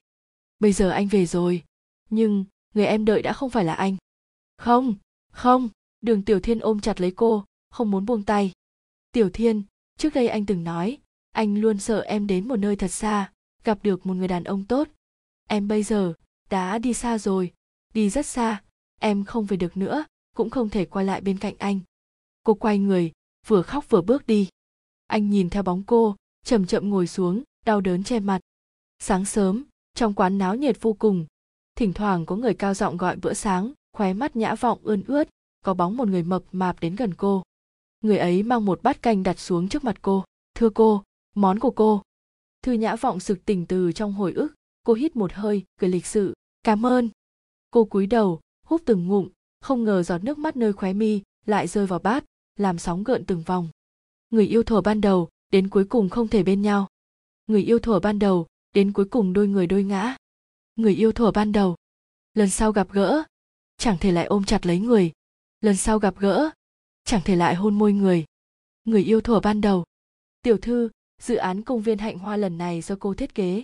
Vào thời gian tập hợp buổi sáng, ông tổng của địa hóa mang theo vẻ mặt tín nhiệm giao dự án lớn nhất trong năm nay của công ty cho thư nhã vọng. Thư nhã vọng nghiêm túc gật đầu, tôi sẽ cố gắng. Được, nếu không còn gì khác thì tan họp. Ông tổng phất nhẹ tay, mọi người đứng lên, nối đuôi nhau bước ra khỏi phòng họp. Thư nhã vọng đi theo đoàn người cầm biên bản cuộc họp trong tay, nhân viên thực tập lâm vũ thần đi theo bên cạnh cô, cười cười. Chị thư, lần này cho em theo giúp chị nhé. Em muốn theo chị học tập. Thư nhã vọng đi thẳng về phía trước, không nhìn cậu ta, cũng không suy nghĩ, chỉ thản nhiên đáp lời, cũng được. Lâm vũ thần vui vẻ cúi rạp người, cảm ơn chị thư. Thư nhã vọng nhìn thấy khuôn mặt tươi cười tràn thể sức sống của cậu ta, vẻ mặt cũng dịu lại, nhưng vừa mới quay đầu đi, sắc mặt vừa hòa hoãn đã nháy mắt biến mất ánh mắt thư nhã vọng lạnh lùng, vẻ mặt đề phòng nhìn về phía kia của hành lang. Lâm vũ thần cũng nhìn theo ánh mắt cô, lại thấy người đàn ông đã tình cờ gặp đêm qua đang đứng ở đó. Tào nhã nhìn thư nhã vọng cười mỉm. Người đó, hình như là chồng trước của thư nhã vọng. Lâm vũ thần quay lại nhìn về phía thư nhã vọng, thì thấy cô đang đưa tay vén lại đám tóc rối bên tai, ung dung bước đi, lạnh lùng nhìn anh ta hỏi, tìm tôi? Dĩ nhiên. Thư nhã vọng quay lại nhìn lâm vũ thần. Lâm vũ thần gật đầu với cô rồi bước đi trước, trên hành lang chỉ còn lại hai người bọn họ. Thư nhã vọng cho mày hỏi, chuyện gì? Khi cô bỏ nhà đi cũng đã ủy thác cho luật sư giúp cô làm thủ tục ly hôn. Trong hôn nhân của bọn họ có quá nhiều, thứ không tự nguyện cho nên ly hôn cũng rất suôn sẻ. Cô rời khỏi nhà được nửa năm thì mọi chuyện cũng hoàn tất. Thư nhã vọng nghe nói khúc quất nhiên xin phép được tại ngoại để chữa bệnh, sau đó đến mỹ, nhìn dáng vẻ của hắn ta, dường như bình phục rất khá. Khúc quất nhiên nhìn cô cười, tôi nhớ em, muốn gặp em thư nhã vọng không chớp mắt, châm biếm nhìn hắn, đã nhìn thấy rồi, giờ anh có thể đi. Nhã vọng à sao em luôn đối xử với tôi như vậy? Trên khuôn mặt tuấn tú của khúc uất nhiên hiện lên vẻ oan uổng, gã không lưng dịu dàng áp đến gần cô nói, em mà như vậy là tôi sẽ rất giận đấy. Thư nhã vọng cũng không lùi lại, đôi mắt trong suốt nhưng lạnh lùng nhìn chằm chằm vào hắn, anh cho là nói như vậy thì tôi sẽ sợ sao? Khúc uất nhiên nói, tôi nói cho anh biết, tôi chẳng còn gì cả nên vốn dĩ không cần sợ anh muốn chết thì mời đến đây chọc vào tôi đi. Thư nhã vọng nói xong cũng không nhìn gã thêm nữa, lướt qua người gã đi thẳng. Khúc uất nhiên quay phát người, kéo cô lại, mở trừng mắt nói, thư nhã vọng, gan em lớn thật. Thư nhã vọng không dãy giụa, nhăn mày hỏi, anh có đủ chưa? Rốt cuộc anh muốn làm phiền tôi đến khi nào? Tôi cũng chẳng còn hạnh phúc gì để anh đố kỵ, ghen ghét cả. Tôi cũng không còn là bạn gái của bất cứ ai nữa. Anh đã hại tôi chẳng còn gì. Anh còn muốn thế nào? Anh muốn tôi chết sao? Có phải tôi chết rồi thì anh sẽ bỏ qua cho tôi? Thư nhã vọng dùng cánh tay không bị kéo bụng chặt mặt, uể oải hỏi. Khúc quất nhiết, rốt cuộc anh muốn có được thứ gì của tôi? Khúc quất nhiên nắm chặt lấy tay cô, không trả lời. Thư nhã vọng ép hỏi gã. Anh nói đi, cuối cùng thì anh muốn cái gì đây? Em có thể yêu tôi không? Ánh mắt khúc quất nhiên có vẻ hoang mang. Một người đàn ông gần 30 tuổi đầu, lúc nói lời này, khó tránh có phần hốt hoảng. Nhã vọng, em có thể yêu tôi không? Thư nhã vọng sửng sốt bỗng bật cười. Khúc uất nhiên, anh đúng là tức cười. Cho nên tôi mới hận em, vì trong mắt em, tôi mãi mãi là một kẻ đáng buồn cười. Khúc uất nhiên buông tay thư nhã vọng ra, gã khẽ cười che giấu đi chút xót xa trong suy nghĩ. Tôi là một người như thế đấy. Thích thì phải có được, nếu không có được thì sẽ hủy diệt nó. Nhưng nhã vọng à sau khi tôi hủy hoại em, tôi vẫn nhớ em như thế. Cho dù em không dành cho tôi một lời tốt đẹp, cũng chưa từng dành một nụ cười cho tôi, nhưng tôi vẫn luôn nghĩ đến em khúc quất nhiên dừng lại rồi sau mới nói tiếp, tôi không hối hận những gì mình đã làm với em. Yêu cả đời cũng được, hận cả đời cũng tốt, chung quy là tôi muốn để em nhớ tôi cả đời này. Thư nhã vọng vẫn không nói gì. Cô không biết phải nói gì. Đối với khúc quất nhiên, cô mãi mãi không có lời nào để nói. Không nói lời tức giận, oán hận hay ghét bỏ cũng không. Cho dù hiện tại anh ta có phần mua, cô cũng vẫn không nói gì. Khúc uất nhiên lùi về sau một bước nói, yên tâm đi, tôi sẽ không đến tìm em nữa nói xong những lời này, khúc uất nhiên quay người bỏ đi. Thư nhã vọng nhìn theo bóng lưng hắn, mãi cho đến khi nó biến mất cuối hành lang, cô mới yên lặng xoay lưng bỏ đi. Nếu như họ chưa từng gặp nhau, thật là tốt biết bao. Cuối tuần, thư nhã vọng thức dậy sớm, sau khi rửa mặt trải đầu gọn gàng, cô trang điểm cho mình trở nên thanh nhã một chút, mở tủ chọn nửa ngày, mới chọn được một bộ quần áo màu trắng. Sau khi mặc vào người, cô đứng đối điện với gương, giơ tay gỡ tóc đang buộc mái tóc dài buông xõa, những lọn tóc gợn sóng tự nhiên, làm cho cô trông có vẻ rất quyến rũ. Cô nhấp môi với cái gương, tỉ mỉ ngắm nghía mình. So với 6 năm trước, dung mạo của cô bây giờ lại càng trở nên giống một phụ nữ thành thục, chỉ có điều lại thiếu mất vẻ thuần khiết trong sáng. Thư nhã vọng thở dài một hơi, thật là, bản thân sao lại khẩn trương như vậy? Cô cầm túi sách ra khỏi phòng, trúc tử đang ăn sáng ngoài phòng khách, ngẩng đầu nhìn thoáng qua thư nhã vọng, giật mình hỏi, ồ, mặc quần áo đẹp như vậy đi làm mà thư nhã vọng kéo cửa ra, mỉm cười nói, mình đi đón hạ mộc. Hả? Hôm nay hạ mộc ra tù à? Trúc tử lớn tiếng quay ra cửa hỏi, đáng tiếc trả lời cô chỉ còn tiếng đóng cửa. Thư nhã vọng chạy đến nhà ga, lại mua vé tàu đến thành phố sau đó xuống xe đi đến trại giam thành phố cửa sắt của trại giam vẫn đóng im ỉm lúc thư nhã vọng đến đây đã là 2 giờ chiều, cô cúi đầu nhìn đồng hồ đeo tay. Sau khi chắc chắn bản thân không bị muộn, thì mới thoáng thở phào một hơi, bên ngoài trại giám rất trống trải không có chướng ngại vật. Tóc cô bị gió thổi tung bay phất phơ. Thỉnh thoảng cô lại lấy tay vén mớ tóc dài che khuất tầm nhìn. Đợi một lúc, cổng lớn trại giam vang lên tiếng lanh lành thư nhã vọng vội vàng buông tay xuống, hồi hộp bước lên hai bước, cẩn thận nhìn qua. Chỉ thấy một cánh cửa nhỏ bên dưới cổng lớn được mở ra, một đôi chân dài bước ra ngoài, một bóng dáng gầy gò cao rong ròng đi ra từ giữa cánh cửa. Cậu đi hai bước, rồi dừng lại dưới ánh mặt trời, khẽ ngẩng đầu lên nhao mắt nhìn bầu trời xanh thẫm thư nhã vọng đứng ở xa xa nhìn cậu. Cậu mặc áo khoác màu xanh hải quân, đầu đội nón kết, khuôn mặt vốn tinh tế nay phần non nớt tuổi niên thiếu đã giảm đi, lại ngày càng trở nên khôi ngô. Dường như cậu phát hiện ra ánh mắt của cô, chớp chớp mắt, cậu quay lại nhìn về phía cô, khuôn mặt vẫn không mang cảm xúc gì. Cô nhìn cậu, kéo khóe môi, dịu dàng mỉm cười. Cậu trông thấy nụ cười của cô, biểu cảm trên mặt trở nên vô cùng dịu dàng, nhẹ hé môi, dưới ánh mặt trời, hai người cách nhau rất xa nhìn nhau từ xa xa, rồi mỉm cười. Không biết ai là người tiến lên trước tiên, khoảng cách giữa hai người càng ngày càng gần, đến khi chỉ còn cách một bước chân mới ngừng lại, thư nhã phọng ngẩng đầu nhìn cậu. Hạ mộc đã cao lên rồi, càng ngày càng xinh đẹp, nhưng tính tình sao lại không thay đổi gì cả. Khuôn mặt tuấn tú đã ốm đi của cậu, vẫn không mang chút dáng vẻ sợ hãi, đôi mắt của cậu vẫn sâu hút, trống trải mà u ám, dưới vành mắt còn có quầng thâm mãi cũng không mất.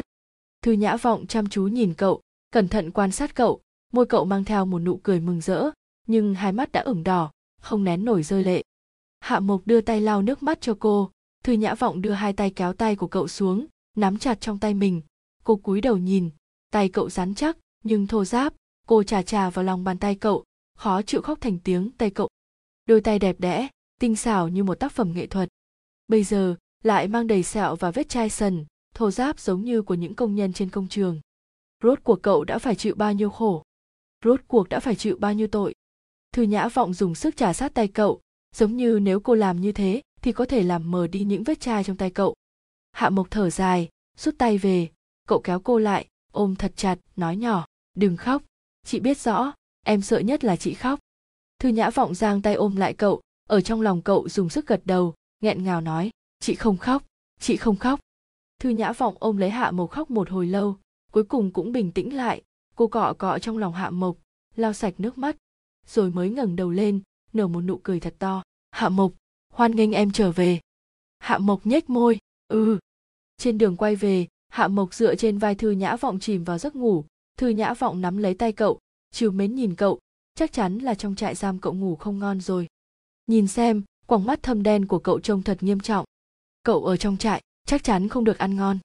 Nhìn xem, trên mặt cậu chẳng có một chút thịt thư nhã vọng cắn môi, nén nước mắt lại, cô muốn gọi cậu dậy, ôm chặt lấy cậu, nói với cậu, đau khổ đã kết thúc, từ nay về sau, cô sẽ ở bên cậu. Trải qua cuộc sống mà cậu muốn, làm chuyện cậu muốn làm, cô sẽ không bao giờ khiến cậu phải chịu khổ, không bao giờ làm cậu tổn thương. Lúc này điện thoại di động lại vang lên, thư nhã vọng vội vàng nghe máy, cô sợ ồn tới hạ mộc đang ngủ say, quay mặt đi. Alo, nhã vọng, đón được hạ mộc chưa? Bên kia điện thoại là giọng nói to của ông thư. Vâng đón rồi ạ. Thằng bé thế nào? Cũng ổn ạ. Trông rất có tinh thần. Vậy là được rồi, chăm sóc tốt cho nó nhé. Yên tâm đi ba, con biết mà.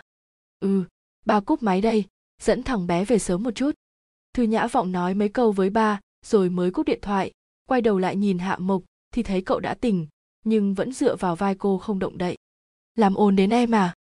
Không có, thật ra, cậu không có ngủ chỉ vì cậu thích dựa vào cô như vậy.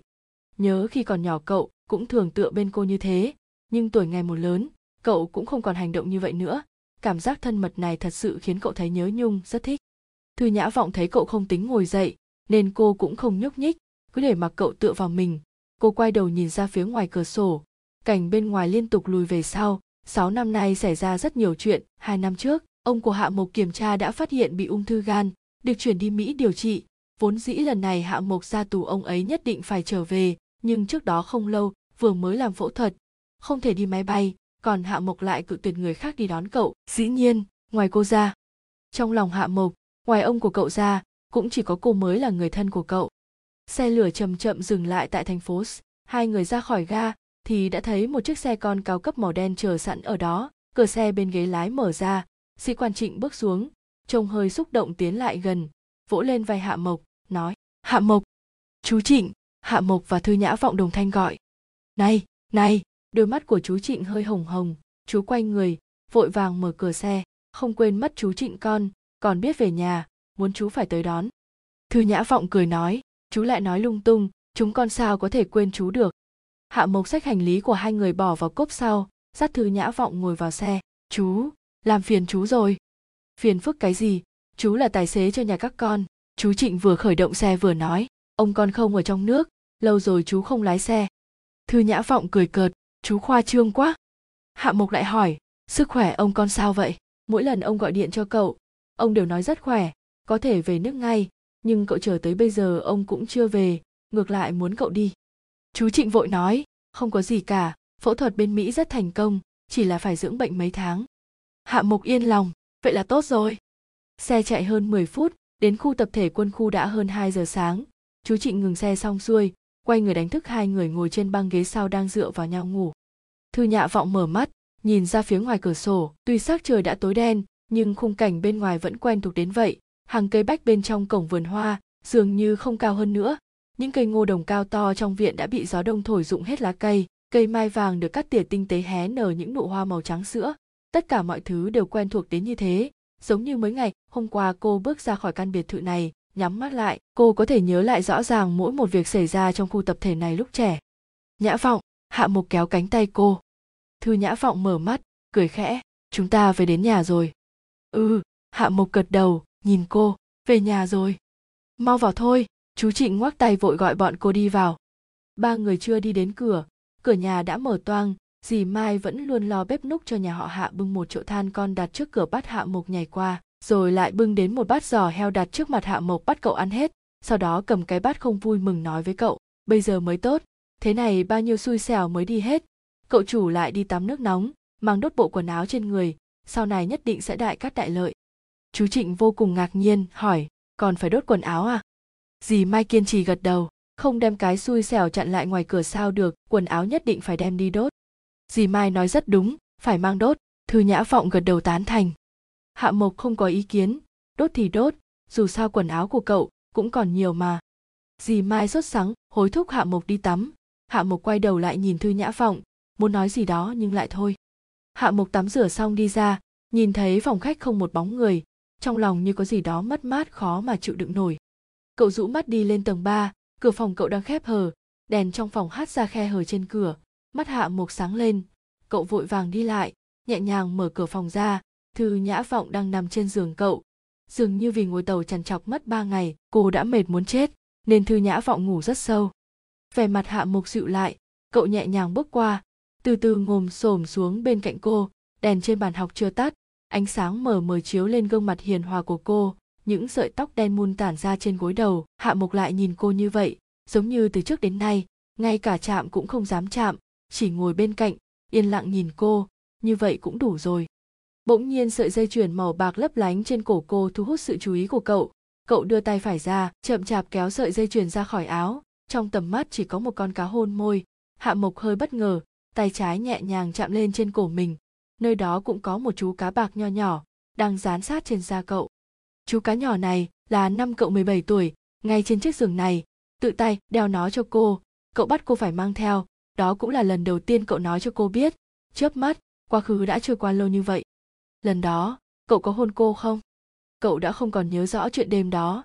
Cậu chỉ nhớ, cảm giác rung động ấy. Cậu giống như mê say, cô bao giờ cũng có thể dễ dàng khiến cậu mê đắm hoảng loạn. Cậu cúi người xuống, từ từ đến gần cô. Mỗi lần khi cậu đến gần cô như thế, trái tim sẽ đập rất nhanh, ngay cả thở cũng khó khăn. Đúng lúc này, hàng mi thư nhã vọng rung lên. Cô khẽ mở mắt bình tĩnh nhìn cậu. Họ dựa rất gần nhau. Cả tiếng thở của đối phương cũng cảm giác được. Thư nhã vọng mở to mắt nhìn. Hạ mục vội vàng rụt người lại mím môi, xấu hổ hỏi, chị vẫn đeo nó? Thư nhã vọng đưa mắt nhìn sợi dây chuyền trên cổ, gật đầu ừ. Hạ mục nghiêng đầu khẽ hỏi, tại sao? Thư nhã vọng ngồi dậy, cô vuốt tóc nghi hoặc nói, không phải em muốn chị luôn đeo nó sao? À hạ mục hơi thất vọng rũ mắt, thì ra chỉ là do cô giữ đúng giao hẹn không có ý gì khác cả. Của em đâu? Hả? Cái này nè, thư nhã vọng lắc lắc chú cá nhỏ trên cổ, cười hỏi, con kia em vẫn đeo đấy chứ? Dĩ nhiên rồi. Hạ mục kéo một sợi dây màu đỏ hơi cũ từ trong áo ra, trên sợi dây cũng sỏ một chú cá hôn môi màu bạc. Chú cá nhỏ này đã kể cận cậu 6 năm. Mỗi buổi tối, khi khó chìm vào giấc ngủ, cậu thường dùng tay ôm lấy nó, đặt trước ngực mình. Chỉ có như vậy, cậu mới có thể cảm thấy bình tĩnh. Thư nhã vọng tới gần cậu đưa tay kéo sợi dây màu đỏ, đặt chú cá nhỏ trong lòng bàn tay. Cô nhìn cá nhỏ nói, cá nhỏ cá nhỏ, có nhớ tôi không? Cô lại lắc lắc chú cá nhỏ màu bạc trên cổ mình, nói tiếp, tôi rất nhớ cậu. Hạ mộc mí môi nhìn cô, trong mắt toàn là ý cười. Thư nhã vọng tiếp tục lắc hai chú cá nhỏ nói, vậy, lâu rồi không gặp, hôn một cái nhé. Rồi lại thấy thư nhã vọng nhẹ nhàng đến gần. Hạ mộc sững sờ nhìn cô, hơi thở của cậu ngừng cả lại. Lúc cậu cho rằng cô sẽ hôn cậu thì cô lại kéo hai chú cá nhỏ trên cổ ra, để cho chúng nó hôn nhau một cái. Hạ mộc hơi thất vọng đánh mắt sang một bên. Thư nhã vọng cười nhìn cậu, nghiêng người qua. Cô nhắm mắt lại đặt lên trán cậu một nụ hôn nhẹ nhẹ. Cô lùi lại, nhìn cậu dịu dàng nói, hạ mộc, chúng ta ở bên nhau nhé. Hạ mộc bất ngờ, chị nói cái gì? Chúng ta ở bên nhau. Sao? Không muốn à? Không. Hạ mộc lắc mạnh đầu, có điều, vì sao chị lại đột nhiên quyết định như vậy? Đột nhiên thư nhã vọng cười, không phải đột nhiên đâu, sáu năm trước, khi em đem chú cá này tặng cho anh, cũng đã quyết định như vậy. Nếu như anh vẫn còn yêu em em sẽ ở bên anh. Vậy hạ mộc, anh còn yêu em không? Hạ mộc cũng không kiềm nén nữa, cậu dùng hết sức quay sang ôm lấy cô, siết chặt cô vào trong lòng cậu, mặt cậu vùi vào tóc cô, bờ môi của cậu dán lên tai cô, tiếng nỉ non, nồng nàn của cậu vang lên bên tai cô. Anh yêu em, anh yêu em, nhã vọng anh vẫn luôn yêu em. Thư nhã vọng ở trong lòng cậu, vùi mặt trước ngực cậu, nhắm mắt nói ừ em vẫn luôn chờ anh chờ anh nói yêu em. Sau phút sững sờ, hạ mộc cúi người hôn lên đôi môi mềm mại của cô. Cô cảm thấy hơi căng thẳng, hàng lông mi run rẩy, cánh môi bỗng chốc trở nên nóng hôi hổi, khuôn mặt đã đỏ rực tới tận mang tai, ánh mắt của hạ mộc đã nhuộm ý cười, nhắm mắt lại, cậu chậm rãi khắc sâu nụ hôn này. Trái tim thư nhã vọng đập thình thịch cô nhắm mắt lại cảm nhận nụ hôn của cậu. Nụ hôn cậu rất lạnh, rất dịu dàng. Không đi sâu, chỉ nhẹ nhàng mân mê môi cô, chỉ đến gần, không phải chiếm đoạt. Một lúc sau, cậu mới rời khỏi môi cô, thư nhã vọng buông mắt, hơi mắc cỡ nhìn cậu, ánh mắt cô mang theo vẻ xấu hổ say lòng người. Hạ mộc giơ tay xoa nhẹ, lên đôi má nóng rẩy của cô. Hơi thở của cậu trở nên nặng nề, nửa người trên của cậu đã đè lên người cô. Hai tay cô đỡ trước ngực cậu bàn tay cô có thể cảm nhận được tiếng đập mạnh mẽ của trái tim cậu, và bên tai cô cũng vang lên tiếng tim đập hỗn loạn của mình. Môi hạ mộc nhẹ nhàng dương lên. Cậu áp gần lại, nhắm mắt đặt một nụ hôn lên trán cô. Cậu lùi lại. Cả người cậu nằm xuống bên cạnh, giang tay ôm cô vào trong lòng mình, khuôn mặt vùi vào gần cổ cô, nói giọng dễ nghe, ngủ ngon, nhã vọng. Nhã vọng bất ngờ, mãi cho đến khi nhịp thở bình ổn của hạ mộc nằm bên cạnh vang lên. Cô mới thở dài một hơi quả thật cô hơi sợ khi cậu muốn ôm cô. Tuy rằng, cô đã chuẩn bị tốt như vậy, nhưng cuối cùng vẫn cảm thấy sợ. Cô quay lại nhìn hạ mộc, cô luôn nghĩ hạ mộc là một thiên sứ. Cậu luôn sạch sẽ thuần khiết đến thế, ngay cả một chút vấy bẩn cũng không nhìn thấy. Chỉ cần ở bên cạnh cậu, cô sẽ cảm thấy rất ấm áp, rất an tâm, rất yên bình. Cô thích cảm giác này, rất thích. Như vậy là tốt rồi. Hạ mộc sẽ tốt với cô cô cũng sẽ yêu hạ mộc. Vì thế, như thế là tốt rồi có thể yên ả, bình lặng sống cùng cậu cả đời, như vậy cũng coi như là hạnh phúc. Một người đã đợi, nhưng đợi chờ quá sớm, một người đã về, nhưng lại trở về quá muộn. Chỉ trách duyên phận mỏng manh, không chọn ngàn năm. Buổi tối, thư nhã vọng đang lên mạng trong phòng, bà thư đẩy cửa ra, bưng một ly sữa bỏ nóng vào cho cô. Thư nhã vọng đón lấy ly sữa xong quay sang mỉm cười với mẹ. Cảm ơn mẹ. Bà thư ngồi xuống giường bên cạnh, lẳng lặng nhìn cô. Thư nhã vọng uống một hớp sữa, quay qua hỏi nhìn con làm gì ạ? Mẹ ngắm con gái mẹ, không được à? Thư nhã vọng cười, mẹ ngắm đi ngắm đi, trông có đẹp không? Bà thư cười, đưa tay vuốt vuốt tóc thư nhã vọng, đẹp, con gái mẹ sao lại không đẹp được? Thư nhã vọng lúc lắc đầu cười, cũng chỉ có trong mắt mẹ thì cô mới là tốt đẹp nhất. Bà thư hỏi, con thật lòng muốn kết hôn với hạ mộc, đi mỹ cùng với nó? Vâng thật ạ. Bà thư trầm ngâm một lúc, con có thật lòng muốn ở bên cậu ta không? Vâng con thật lòng mà bà thư thở dài một hơi. Mẹ biết từ nhỏ con đã như vậy, đã quyết làm gì thì sẽ không thay đổi. Nhưng hôn nhân là chuyện đại sự con phải suy nghĩ, cho rõ ràng mới được. Hạ mộc, bây giờ cậu ta thích con, nhưng cậu ta kém hơn con 6 tuổi. Đến lúc cậu ta bằng tuổi con bây giờ thì con đã già mất rồi. Chẳng may đến lúc đó cậu ta thay lòng đổi dạ. Mẹ, thư nhã vọng buồn cười cắt ngang lời mẹ. Chuyện này mẹ không cần lo lắng. Hạ mộc không phải là người như vậy. Thôi được, không nói đến chuyện này nhưng bây giờ cậu ta cũng chưa học đại học, chẳng có gì cả, con phải chờ bao lâu thì nó mới có thể nuôi nổi gia đình chứ? Lại nói, đến mỹ con không có công việc, nó cũng không. Hai đứa các con cần tiền dùng cũng phải nhờ đến nhà cậu ta. Những ngày như thế con đã từng nghĩ đến chưa? Mẹ, rốt cuộc mẹ làm sao vậy? Tại sao mẹ lại nói như vậy? Thư nhã vọng nhíu mày. Mẹ không thích hạ mộc. Bà thư tức giận hừ một tiếng. Làm sao mẹ lại đám không thích cậu ta? Từ sau khi cậu ta đến mẹ dám nói một câu không tốt nào, thì con với ba con cũng dám ăn mẹ luôn ấy. Mẹ, thư nhã vọng bất đắc dĩ lại phải ngắt lời mẹ. Dù sao thì ba con cũng thiếu nhà họ một mạng con lại thiếu nhà họ một ân tình. Con muốn dùng mình, để đổi lại mẹ cũng không thể ngăn cản. Mẹ chỉ tiếc cho thằng nhóc họ đường kia. Một chàng trai tốt như vậy, đối với con lại một lòng một dạ. Mẹ vẫn tưởng thằng bé sẽ trở thành con rể của nhà mình. Mẹ biết trong lòng con cũng vẫn còn nhớ thương nó. Mẹ mẹ đừng nói về anh ấy nữa thư nhã vọng nghiêng đầu, không muốn nghe thêm. Bà thư thở dài một hơi, con xem con kìa, mẹ mới nói, có hai câu cũng không cho nói. Nếu sau này gặp lại trong khu tập thể, thì con phải làm sao bây giờ? Quay lưng bỏ chạy à? Sẽ không gặp đâu. Bây giờ anh ấy đang ở vân nam, vốn dĩ không thể trở về. Chờ đến khi anh ấy về thì con cũng đã đến mỹ từ lâu. Thư nhã vọng cúi đầu, hai tay hơi nắm lại, nói nhỏ, duyên phận của con và anh ấy đã hết từ lâu rồi. Nhã vọng à con thực sự nghĩ kỹ rồi chưa? Bà thư cầm tay cô, vẫn không tán thành quyết định của con gái. Trong lòng bà, chỉ có đường tiểu thiên mới có thể trao cho gái bà hạnh phúc. Bà hy vọng con gái mình có thể lấy được một người sẽ chăm lo cho nó, săn sóc cho nó, là một người chồng tốt để con bà nương tựa. Còn hạ mục trong mắt bà, chỉ là một đứa trẻ cần con bà lo lắng. Thư nhã vọng thở phào một hơi, rồi ngẩng đầu cười với mẹ. Mẹ, con đã nghĩ kỹ rồi, quyết định này con đã cân nhắc 6 năm, sẽ không lầm đâu. Tuy bề ngoài hạ mộc rất lạnh lùng nhưng thật ra cậu ấy là một người rất dịu dàng. Cậu ấy thật sự rất tốt, rất yêu con. Con nhất định sẽ hạnh phúc. Mẹ nói không lại con. Tự con cảm thấy tốt thì là tốt rồi. Bà thư lắc đầu, đứng dậy đi ra ngoài. Con ngủ sớm đi, đừng chơi quá khuya. Con biết rồi. Thư nhã vọng gật đầu, im lặng một lúc mới nhấc ly sữa, đã lạnh trên bàn lên nhấp một ngụm. Ánh sáng yếu ớt từ màn hình vi tính hát lên gương mặt cô, khóe môi hơi vểnh lên. Cô mỉm cười, nụ cười có phần máy móc, có phần cố chấp có nhiều chuyện không thể quá vẹn toàn, thư nhã vọng nói cô và đường tiểu thiên sẽ không gặp lại. Nhưng trên thực tế, ngày hôm sau cô vừa ra khỏi cửa đã gặp anh ngày ngã tư đường cách nhà không xa. Thư nhã vọng ngây ngẩn cả người, hoàn toàn không có phản ứng, chỉ ngẩn ngơ nhìn anh. Đường tiểu thiên mặc quân phục kiểu dáng mới cáo giáo, đẹp trai, thật dễ dàng khiến người khác si mê. Đường tiểu thiên cũng không ngờ là sẽ gặp lại cô. Anh tha thiết nhìn cô, ánh mắt như tham lam. Đã bao lâu rồi anh chưa gặp cô? Rất lâu rất lâu lâu đến nỗi chính anh cũng không muốn nghĩ. Đường tiểu thiên không cầm lòng nổi, bước lên trước một bước, đưa tay ra nắm lấy tay cô.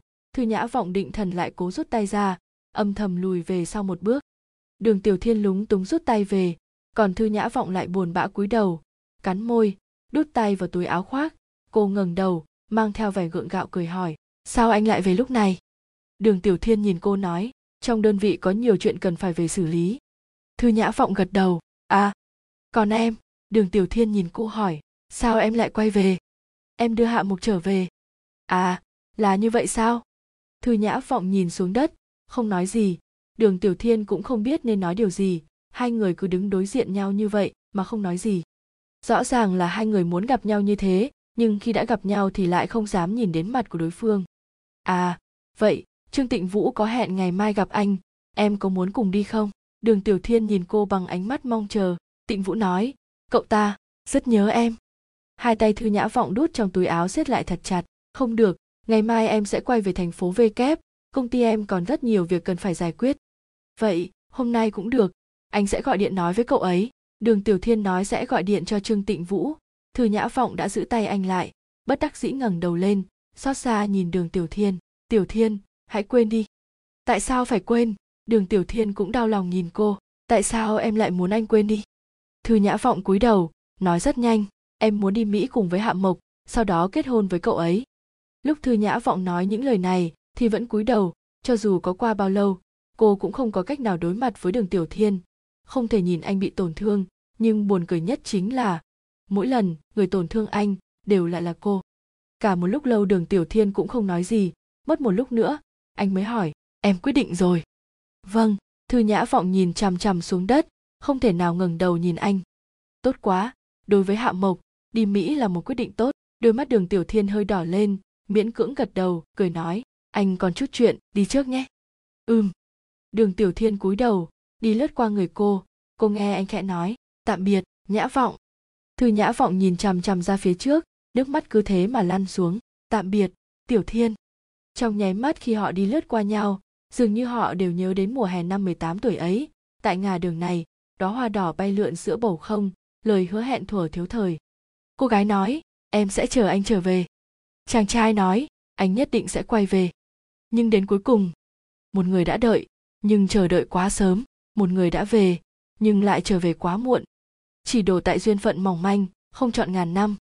Thư nhã vọng mím môi, cúi đầu bước về phía trước trước mặt bỗng xuất hiện một đôi giày thể thao. Cô ngước lên nước mắt làm cô không thể nhìn rõ, cô dụi mắt làm nước mắt rơi xuống, sau đó mới nhìn rõ người trước mặt. Hạ mộc! Hạ mộc nhìn cô, môi giật giật. Cậu muốn nói gì đó nhưng vẫn kiềm lại. Cậu bước một bước dài lên trước, bắt lấy thư nhã vọng, dùng ống tay áo thô bạo chùi đi nước mắt còn trên mặt cô, sau đó nắm lấy tay cô nói, về thành phố về kép. Thư nhã vọng trao mày chán nản, len lén nhìn sắc mặt của cậu, thầm áy náy nhưng rồi không biết phải xin lỗi từ đâu chỉ để mặt cho cậu kéo mình bước đi thật nhanh. Hạ mộc lạnh mặt kéo thư nhã vọng đi. Đến chỗ rẽ, cậu không nhịn được nhìn thoáng qua, vẫn thấy đường tiểu thiên còn đứng tại đó, vẻ mặt đau đớn nhìn theo họ. Ánh mắt của họ giao nhau, trong mắt của đường tiểu thiên có khẩn cầu. Anh hy vọng cậu có thể đối tốt với cô, nhưng hạ mộc né tránh ánh mắt của anh. Cậu ghét anh ta, cho dù là trước đây hay là bây giờ, luôn ghét, vĩnh viễn ghét. Bởi vì người cậu yêu là yêu người đó, cho dù đang giữ chặt cô trong tay nhưng cậu vẫn cảm thấy sao mà bất an đến thế? Cậu rất sợ. Cô sẽ buông tay cậu, chạy về bên cạnh anh ta. Cho nên cậu chỉ giữ chặt lấy cô, kéo cô rời khỏi nơi đây. Đường tiểu thiên nhìn họ rẽ ngoặt ở góc đường, cũng không trông thấy bóng dáng đâu nữa, cúi đầu miễn cưỡng cười cười. Anh quay người, chậm rãi bước đi, móc di rộng trong túi ra ấn một dãy số. Sau khi nối máy, anh cười nói, tịnh vũ, đi uống đi. Người đàn ông bên kia điện thoại rất sảng khoái đồng ý. Được gặp chỗ cũ. Đường tiểu thiên đi đến gara lấy xe, vẫn là chiếc xe việt giã kiểu cũ mà lúc về hưu ba anh cho. Anh mở cửa xe ngồi vào trong, khởi động máy, hờ hững nhìn ra phía trước. Con đường quen thuộc không ngừng lùi về phía sau. Đường tiểu thiên cứ chạy mãi chạy mãi, chợt ngừng lại, giữ người một hồi lâu, bỗng nhiên gục xuống tay lái gào khóc. Anh biết anh là nam tử hán, anh không thể khóc như vậy. Anh biết anh là quân nhân, anh không thể khóc như vậy. Nhưng cô phải đi, rồi. Cô thật sự phải đi rồi rời xa gia đình, rời khỏi khu tập thể, rồi khỏi thành phố rời khỏi trung quốc, đi rất xa xa đến nỗi anh sẽ không còn được gặp lại cô nữa, sẽ không còn được gặp lại cô nữa. Ngay đêm gặp lại đường tiểu thiên, hạ mộc đã kéo thư nhã vọng quay lại thành phố v kép dọc đường đi hạ mộc đều bình thản trưng ra một khuôn mặt đẹp trai. Thư nhã vọng hơi luống cuống, lại không biết nói gì. Mãi cho đến khi máy bay hạ cánh, sắc mặt hạ mộc mới từ từ dịu lại. Lúc đến thành phố v kép thì đã 12 giờ khuya, tinh thần hăng hái thư nhã vọng cười cười kéo hạ mộc trở về chỗ ở của mình. Cửa vừa mở, thư nhã vọng đã ngây ngẩn cả người. Trong phòng bừa bộn, trên sofa đâu đâu cũng là đồng phục của nữ sinh thay ra những đống đồ ăn vặt mua từ siêu thị, bày đầy trên sàn, trên bàn trà còn có thức ăn thừa và chén đũa dơ. Thư nhã vọng thở dài một hơi, lắc đầu nói, cái cô trúc tử này, không có mình một ngày mà đã biến căn phòng thành như vậy. Hạ mộc không nói gì, chỉ nhấc chân bước vào trong phòng. Thư nhã vọng vội vàng kéo cậu lại làm sao có thể để cho hạ mục đợi ở một nơi vừa bẩn vừa bừa bộn như vậy được? Cô quay vào phòng bếp lấy một cái ghế ra, dùng khăn lau sạch bụi trên mặt, sau đó kéo cậu ngồi xuống, cười dịu dàng nói, anh ngồi chỗ này đi đã, em dọn dẹp một chút. Hạ mộc kéo cô, cúi đầu, trầm ngâm một lúc mới ngẩng đầu nhìn về phía cô nhẹ nhàng hỏi, em nhất định phải chăm sóc anh từng ly từng tí như vậy sao? Hờ, nhã vọng, anh đã lớn rồi. Hạ mộc nắm chặt tay cô trong tay, nhìn chăm chăm vào mắt cô nói bằng giọng trầm trầm êm ái. Anh không muốn không muốn lại là một đứa bé trai được em nâng niu, che chở trong lòng bàn tay nữa. Thư nhã vọng ngạc nhiên, cô không nghĩ nhiều như vậy, cô chỉ muốn cho cậu được ở trong một môi trường sạch sẽ thoải mái nhất. Cô không muốn cậu có chút cảm giác khó chịu nào. Cô làm điều này, cậu thấy không vui sao? Thư nhã vọng không biết phải nói gì mà chỉ nhìn cậu. Hạ mộc đứng dậy, kéo cô qua bắt cô ngồi xuống ghế, sau đó quay lưng bắt đầu dọn dẹp phòng. Chén đũa dính đầy dầu mỡ được cậu cho vào bồn rửa chén trong bếp hộp cơm còn thừa màu trắng trắng trên bàn, được cậu chút phần thừa vào trong sọt. Mấy lần thư nhã vọng muốn đứng lên giúp cậu, nhưng đều bị cậu im lặng chừng mắt ngăn lại. Cô nhìn cậu lăng xăng qua lại quét tước trong phòng, thì vừa vội vừa buồn cười. Khi cậu định tấn công về phía đống quần áo bẩn của trúc tử, thư nhã vọng không chịu nổi nữa, bèn đứng lên, kéo cậu lại. Hạ mộc! Hạ mộc quay lại nhìn cô.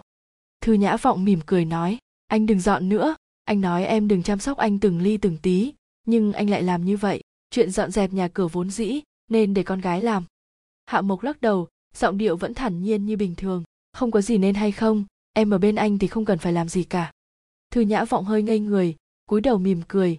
Cô không biết nên nói gì cho phải, chỉ là trong lòng không nén nổi dâng lên cảm giác ngọt ngào. Cảm giác này lan ra khiến cho trái tim cũng không khỏi run rẩy. Cô biết, đây không phải là lời dỗ dành ngon ngọt nào đó, bởi vì hạ mục sẽ không nói những lời ngọt ngào. Chính vì như vậy cho nên những lời này mới làm cho cô thấy cảm động. Thư nhã vọng xúc động đến không nói nổi ra lời, chỉ có thể bước lên một bước ôm chặt lấy cậu. Cô hết sức ôm lấy cậu, muốn đem tâm trạng của mình truyền sang cậu, muốn nói với cậu, hạ mộc à cô cũng thế, cô cũng không nỡ để cậu làm bất cứ chuyện gì, không nỡ để cho cậu cảm thấy dù chỉ là một chút không vui. Hạ mộc đưa tay, cũng ôm chặt lấy cô, khuôn mặt của cậu đặt trên bờ vai cô, ngửi mùi hương quen thuộc trên mái tóc cô. Họ ôm nhau thật lâu ban đầu họ còn đứng mà ôm lấy nhau, đến khi đứng mệt, cậu lại ôm cô đến ngồi trên sofa bọc da màu đen. Hai người lẳng lặng ôm lấy nhau, ngón tay thon thon của cậu nhẹ nhàng quấn lấy sợi tóc cô cô ngoan ngoãn dựa vào lòng cậu, nghe tiếng tim cậu đập. Cậu quyến luyến mùi hương của cô, độ ấm của cô, không nỡ buông tay. Cô cũng say mê cái ôm của cậu, sự dịu dàng của cậu, không nỡ rời ra. Thỉnh thoảng, họ sẽ nói chuyện với nhau, cô sẽ hỏi khẽ, hạ mộc, anh còn nhớ rừng đào phía sau trường học không? Hạ mông nói, nhớ. Cô lại nói, anh biết không, hình ảnh anh đứng giữa vườn đào trông rất đẹp. Hạ mộc hỏi, em thích à? Cô khẽ đáp ừ thích. Khi cô nói thích, một cậu nhẹ nhếch lên, trong đôi mắt sâu, hút lấp lánh đầy ánh sáng, khác xa vẻ lãnh đạm thường ngày. Hai người đều mở to đôi mắt, nhìn ra ngoài cửa sổ. Ngoài cửa sổ là bầu trời sao sáng rỡ, ánh trăng rất đẹp, rất say lòng người. Sáng sớm hôm sau, lúc thư nhã vọng mở mắt ra đã thấy chức tử đang kề sát vào mặt cô, đôi mắt đeo kính, chậm chậm thăm dò cười cười như nhìn kẻ trộm. Thư nhã vọng đưa tay đẩy khuôn mặt của cô bạn ra chảy môi nói, làm gì mà cười bị ổi thế? Trúc tử nhướng mày nhìn lên. Thư nhã vọng quay lại nhìn thì phát hiện mình đang gối lên đùi hạ mộc. Còn hạ mộc thì dựa vào sofa ngủ, trông mắt cậu rất tỉnh táo, xem ra là đã dậy rất lâu rồi. Thư nhã vọng ngồi dậy, nhìn hạ mộc cười, thức rồi sao? Ừm. Thư nhã vọng ngại ngùng bèn đứng lên không biết tại sao, qua đêm qua, có vẻ là có điều gì đó đã khác trước. Dường như giờ đây họ đã thân mật hơn rất nhiều. Hạ mộc, cậu còn nhớ tôi không? Trúc tử cười hỏi. Hạ mộc gật đầu. Cô giáo viên. Trúc tử nheo mắt cười. Dường như được hạ mộc nhớ kỹ như vậy cũng giống như việc việc có đại hỷ vậy. Ha ha ha, xứng đánh là học trò của tôi. Chỉ nhớ tốt làm sao? Cậu đừng bành trọe như vậy. Thư nhã vọng chỉ vào gian phòng bừa bộn. Cậu làm cho nó rối tung như thế này, còn không nhanh dọn dẹp cho mình vốn dĩ mình tới để dọn dẹp đấy chứ. Nhưng bây giờ lại không cần nữa rồi. Trúc tử cười lấp liếm. Để cho các cậu có thể ngọt ngào trong thế giới của hai người, mình quyết định dọn ra ngoài đây. Trúc tử vỗ hai tay bắt thành hình chữ thập. Vang lên tiếng động lanh lành, gật đầu cười nói, dĩ nhiên, để cảm ơn mình, các cậu phải thay mình dọn dẹp phòng. Thư nhã vọng lắc đầu, cậu nghĩ, hay nhỉ, muốn đi cũng được, dọn phòng sạch sẽ rồi đi. Trúc tử chơi xấu, vậy mình không đi. Tùy cậu, mình thì không vấn đề gì lúc hai cô gái còn cãi nhau, hạ mộc đã đứng dậy, bắt đầu dọn dẹp quanh phòng. Trúc tử cười ha ha nói, ôi chao, hạ mộc chờ không nổi muốn đuổi mình đi kìa. Động tác của hạ mộc hơi khựng lại, vẻ lạnh lùng trên mặt cũng không thay đổi, chỉ hơi cứng lại. Cậu buồn bực một lúc, muốn giải thích gì đó, nhưng còn do dự, chưa nói. Trúc tử chỉ vào hạ mộc cười, xem xem, thừa nhận rồi kìa. Thư nhã vọng đập trúc tử một cái, cậu đừng có bắt nạt hạ mộc không thích nói chuyện. Coi này không đành lòng kìa. Ha ha ha ha ha. Được rồi, phòng mình sẽ dọn, cậu đi nhanh đi. Này, nhã vọng cũng không đợi được đến khi mình đi nữa kìa. Thư nhã vọng giơ nắm tay, nhẫn nại cũng có giới hạn thôi đấy. Trúc tử cười ha ha chạy vào phòng, cầm vài món đồ rồi cười ha ha chạy ra, trước đi còn đê tiện nháy mắt hai cái với thư nhã vọng. Sau khi tên này đi như một cơn gió, trong phòng có hơi yên tĩnh, thư nhã vọng thuận tay vuốt tóc, muốn nhận lấy đồ trên tay hạ mộc, nhưng bị hạ mộc né đi. Anh đi bỏ thư nhã vọng thấy cậu khăng khăng như thế, cũng không tranh với cậu nữa, cười nói, vậy anh quét đi nhé, em đi làm bữa sáng cho anh ăn được không? Hạ mộc nhìn cô gật đầu. Thư nhã vọng dụi mắt, vui vẻ đi vào phòng bếp, mở tủ lạnh xem thử các món bên trong. Ngoài một chồng mì, thì có một ít gạo, trứng gà, ít rau, thịt bò đóng hộp và giam, bông. Sau khi nghĩ một lúc, nên làm món gì, thư nhã vọng lấy gạo ra, mang đi vo, đổ sâm sấp nước rồi cho vào nồi cơm điện sau đó lấy mấy quả trứng đem chiên. Lúc cô còn đang loay hoay trong bếp, thì hạ mục trong phòng khách đã ngừng tay, ánh mắt cậu dõi theo động tác đi qua lại của cô, trong đôi mắt phản chiếu hình dáng của cô, dáng vẻ khi cô cúi đầu, dáng vẻ khi cô sặc ho vì bị ám khói dầu, dáng vẻ cầm sạn của cô. Ánh nắng sớm ấm áp tiến vào căn phòng nhỏ, thư nhã vọng vẫn còn đang bận rộn chuẩn bị bữa sáng trong bếp. Còn hạ mục chẳng biết đã chạy đến cửa bếp từ lúc nào, dựa người vào tường lẳng lặng nhìn cô khóe miệng khẽ cong lên cho thấy cậu đang hạnh phúc. Thư nhã vọng cảm thấy kỳ lạ, quay lại hỏi cậu, anh đứng đây nhìn em làm gì? Hạ mộc không nói gì, cô đưa tay đẩy cậu, anh đừng đứng ở đây, người sẽ ám mùi khói. Cậu không nhúc nhích, chỉ im lặng nhìn cô. Thư nhã vọng bất đắc dĩ nở nụ cười nụ cười ấm áp, chứa cả sự cưng chiều, cô khẽ hỏi, đói bụng à có thể ăn ngay bây giờ thôi. Nói xong, cô quay người muốn trốn, nhưng đột nhiên cậu kéo cô lại, sau đó nhắm mắt đặt một nụ hôn dịu dàng lên môi cô. Mặt cô đỏ bừng vì kinh ngạc, mãi cho đến khi mùi khét bốc lên từ chảo mới làm cô bừng tỉnh. Cô luống cuống quay người, cầm lấy sạn lúng túng xúc trứng gà đã cháy khét vào đĩa, vừa giả vờ, nhưng vẫn nhịn không được lén lút nhìn cậu. Khi thấy cậu cũng hơi cong môi, thì cô cũng không nhịn được hít mắt lại, khe khẽ cười. Trường học ở mỹ mà hạ mộc muốn đến học vẫn còn một chút thủ tục chưa giải quyết xong, cho nên tạm thời họ vẫn chưa thể đi. Thư nhã vọng nghĩ, nếu đã vậy thì cô cũng nên làm xong công việc của mình, rồi xin từ chức cũng không muộn. Vì hạ mộc không có chỗ ở, mà thư nhã vọng cũng không nỡ để cậu rời khỏi, cho nên họ cũng bắt đầu sống cùng nhau. Mỗi ngày hạ mộc đều đưa thư nhã vọng đi làm. Lúc tạm biệt ánh mắt hai người đều lưu luyến không rời, thỉnh thoảng quay đầu lại nhìn nhau, mỉm cười thỏa mãn. Sau khi hết giờ làm về nhà, trong không gian ấp áp của, họ thường dựa vào nhau trên sofa, tay cầm ly nước, mở tivi nói chuyện phiếm. Thư nhã vọng hay xuống bếp mỗi lần đều nấu một bàn đầy thức ăn, vẻ mặt dạng dỡ nhìn hạ mộc từng miếng từng miếng ăn hết toàn bộ. Mỗi buổi tối thư nhã vọng đều sẽ hôn hạ mộc chút ngủ ngon. Sáng sớm hôm sau sẽ có giọng nói ấm áp đánh thức thư nhã vọng còn đang say giấc trên giường. Sau đó bắt đầu một ngày trôi qua trong yên ả. Cô thường sẽ ngồi trên ghế xoay trong phòng sách, vẻ mặt đầy vui vẻ nói với cậu về thiết kế của cô. Xung quanh hồ nước trong công viên sẽ trồng một hàng liễu, xây thêm một cái đỉnh bát giác xinh đẹp. Ở giữa công viên trồng một bãi cỏ xanh mướt khu trò chơi sẽ xây ở phía nam công viên, phía bắc phải có một bồn phun nước lộng lẫy. Trong vườn hoa gần bồn, phun nước đặt một chuồng chim câu. Trong đó sẽ nuôi rất nhiều rất nhiều chim câu trắng. Khi mọi người đi ngang qua, những con chim câu trắng bay lên, những chiếc lông chim màu trắng bay xuống từ trời cao trông giống như thiên sứ.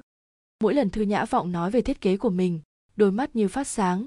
Lúc đó, trông cô cực kỳ giống với cô gái đáng yêu ngày trước. Có một lần, thư nhã vọng ngồi trên ghế xoay, vui vẻ hỏi, hạ mộc anh thích hoa gì? Hạ mộc buông quyển sách trên tay xuống, nghĩ một lát mới đáp, hoa đào. Hoa đào? Thư nhã vọng cho mày, chán nản nói, nhưng đây là công viên hoa hạnh mà. Hạ mộc không muốn nhìn thấy cô thất vọng, bèn cười nói, hoa hạnh anh cũng thích. Thư nhã vọng nhìn màn hình máy vi tính suy nghĩ một lát, ánh mắt sáng lên, dường như nghĩ ra ý gì đó, cô thích thú hôn lên mặt hạ mộc, ra vẻ thần bí nói, chờ khi công viên xây xong, anh nhất định phải đến xem đấy. Ừ thư nhã vọng cười, nhất định anh sẽ rất ngạc nhiên cho xem. Hạ mộc nhìn vào đôi mắt linh hoạt của cô, nét mặt vui vẻ, trong lòng bỗng nhiên dâng lên niềm yêu thương. Cậu cúi người, hôn lên đôi môi mềm mại của cô. Cô kinh ngạc, hơi cứng người lại, hàng lông mi run rẩy, đôi môi bỗng chốc trở nên nóng bỏng, khuôn mặt đỏ hồng đến tận mang tai. Trong mắt hạ mộc nhuốm ý cười, cậu nhắm mắt lại, chậm rãi khắc sâu cái hôn này. Một lúc sau, cậu mới rời khỏi môi cô. Thư nhã vọng rũ mắt, ngượng ngùng nhìn cậu khóe mắt cô mang vẻ xấu hổ đầy say mê, đôi môi hạ mộc cong lên. Cậu ôm chặt lấy cô, nói bên tai cô bằng chất giọng êm ái, đến lúc đó, cùng nhau đi xem nhé. Thư nhã vọng đỏ mặt, nhẹ gật dầu hạ mộc nhếch môi, cười khẽ, lại ôm cô thật chặt. Hai người cứ im lặng ôm nhau, không ai lên tiếng trước. Thư nhã vọng mở to mắt, yên lặng dựa vào lòng hạ mộc. Hai tay ôm hở cậu, cô hạ ánh mắt, bỗng nhiên gọi, hạ mộc. Hạ mộc khẽ trả lời cô ừ thư nhã vọng mở miệng, cô muốn hỏi cậu, hạ mộc, anh có hạnh phúc không? Ở bên em, anh cảm thấy hạnh phúc chứ? Nhưng đến cuối cùng, cô chỉ cắn môi, vẫn không hỏi mà chỉ mỉm cười nói, em muốn gọi tên anh thôi. Hạ mộc lại ngắn gọn đáp lại cô ừ. Thư nhã vọng gượng cười, hạ mộc vẫn như thế, không thay đổi chút nào, luôn luôn là ừ ừ ừ không nói nhiều hơn một chữ. Nhưng chính một chàng trai lạnh lùng như vậy mới làm cho cô không lúc nào không hy vọng cậu có thể có được hạnh phúc cuộc sống cứ bình yên trôi qua, yên ổn, đơn giản không màn danh lợi, đôi khi hạ mộc sẽ nghĩ, nếu có thể như vậy cả đời này, vậy cũng đã là hạnh phúc. Nhưng có một ngày, hạ mộc đang tìm tài liệu của công ty mà thư nhã vọng quên mang theo cho cô, lại tìm thấy một cái hộp trong ngăn kéo tủ phòng đọc sách. Cái hộp trông đã cũ, hạ mộc không nghĩ gì nhiều, mở cái hộp ra xem, từng sấp thư chậm chậm hiện ra, có những bức thư còn chưa được bóc, cậu tùy ý xem qua một ít, những bức thư giống nhau, cùng một nét chữ cùng một người. Hạ mộc nhìn cái hộp, cảm thấy vô cùng lúng túng, trái tim nặng nề rơi xuống. Cậu muốn cất lại nó, nhưng rồi không nhịn được cầm lấy một bức thư, nhìn nét chữ trên đó. Nét chữ này cậu rất quen thuộc, còn nhớ trước đây, mỗi sáng sớm chuyện đầu tiên thư nhã vọng làm là xuống lầu kiểm tra hộp thư. Trong hộp thư luôn có một bức thư đang đợi cô. Cô luôn tươi cười lấy nó ra, cầm bức thư nhảy nhót bước lên lầu, quay trở lại phòng, xem bức thư đó mấy lần mới chịu buông xuống. Cô cẩn thận đánh số lên nó lại cẩn thận xếp vào trong hộp. Khi không có việc gì, cô thường lấy tất cả số thư trong hộp ra, đếm lại từng bước từng bước một, từng bước từng bước một. Còn cậu cậu luôn luôn đứng bên ngoài cửa, im lặng nhìn cô đếm thư. Cô của khi đó, thật sự cách cậu quá xa. Nụ cười trên gương mặt cô, thứ tình cảm trong đôi mặt cô, nỗi niềm trong lòng cô, thông qua những bức thư, bay về một nơi rất xa, bay về một chàng trai tên là đường tiểu thiên. Hạ mục ngồi xuống, đổ toàn bộ thư ra từng bức từng bức thư rơi ngổn ngang trên bàn, giống như tâm trạng hiện nay của cậu. Đúng lúc này, trúc tử vừa về đến nhà, cửa phòng đọc sách không đóng. Cô bước vào nhìn thấy hạ mộc thì cười thân thiết. Hạ mộc, cậu ở nhà à? Trúc tử đến gần, thấy cái hộp trong tay hạ mộc, bỗng giật mình nói, ồ, những bức thư này. Hạ mộc đặt cái hộp xuống, quay lại hỏi, làm sao? Trúc tử bĩu môi, gãi đầu, cảm thấy kỳ lạ nói, trước khi cậu tới nhã vọng đã nhờ tôi đem vứt những bức thư này đi rồi mà. Lạ thật, rõ ràng tôi đã ném vào xe rác dưới lầu. Sao bây giờ lại chạy trở về? Cả người hạ mộc bỗng nhiên khựng lại, đôi mắt cũng hơi ươn ướt, dại ra nhìn cô ta. Cậu đang đếm à? Không cần đâu 1089 lá, hầu như ngày nào thư nhã vọng cũng lấy ra đếm. Đếm hết, nhưng lại không xem. Thật là một người kỳ lạ. Trúc tử khẩy khẩy những bức thư nằm trên bàn, bỗng nhiên cảm thấy có gì đó khác thường.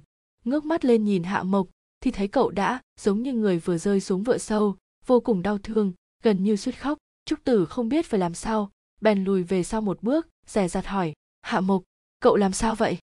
Hạ mộc không để ý đến cô ta. Trúc tử cảm thấy chột dạ. Nhìn cậu, hình như cô ta vừa nói sai gì đó.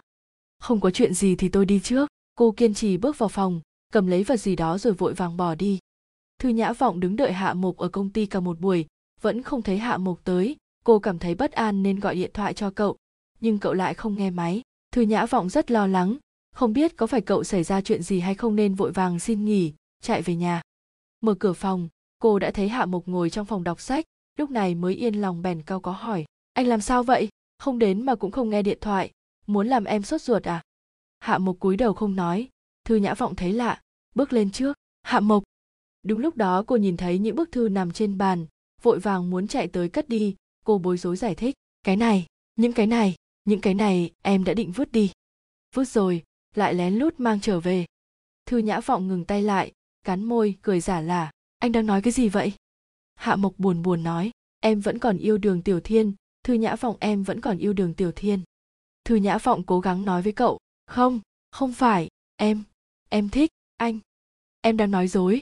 Hạ mộc nhìn vào mắt cô, mỗi câu mỗi chữ đều đầy đau đơn em yêu anh ta em mãi mãi đều yêu anh ta, em chỉ yêu anh ta. Anh biết, thư nhã vọng không yêu đường tiểu tiên, sẽ không còn là thư nhã vọng. Hạ mộc, thư nhã vọng lớn tiếng gọi tên cậu. Nước mắt rơi xuống, cô tiến lên một bước, nắm chặt lấy tay hạ mộc nói, hạ mộc, em thích anh, thật lòng thích anh, em muốn sống cùng anh, muốn mang hạnh phúc đến cho anh, em thật lòng nghĩ như vậy đó.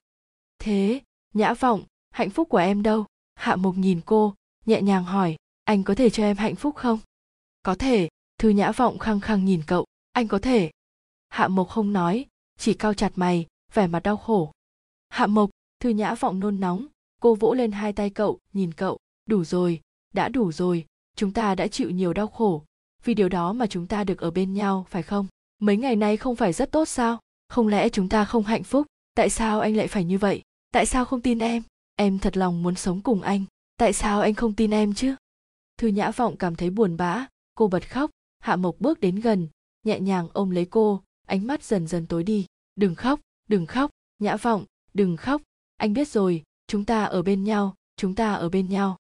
Thư nhã vọng ôm chặt lấy cậu, khóc lớn trong lòng cậu. Xin lỗi xin lỗi, anh đừng giận, em nhất định sẽ vứt nó đi, lần này nhất định sẽ vứt nó đi.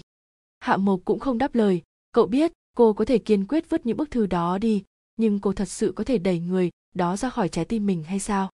Cô thật sự có thể không? Cưỡng ép sống bên cạnh mình như thế, liệu cô có hạnh phúc thật sự không? Ngày hôm sau, thư nhã vọng ngủ say, nhưng không có người đánh thức. Hạ mộc vẫn rời khỏi, ngay cả sợi dây chuyền cá hôn môi trên cổ thư nhã vọng cũng không nhìn thấy đâu. Thư nhã vọng hoang mang đi tìm cậu, nhưng chỉ thấy một lá thư trên bàn, trên thư viết, để tình yêu tự do hạ mộc. Thư nhã vọng cầm lá thư không ngừng nhắc lại, tại sao phải đi? Tại sao lại không tin em?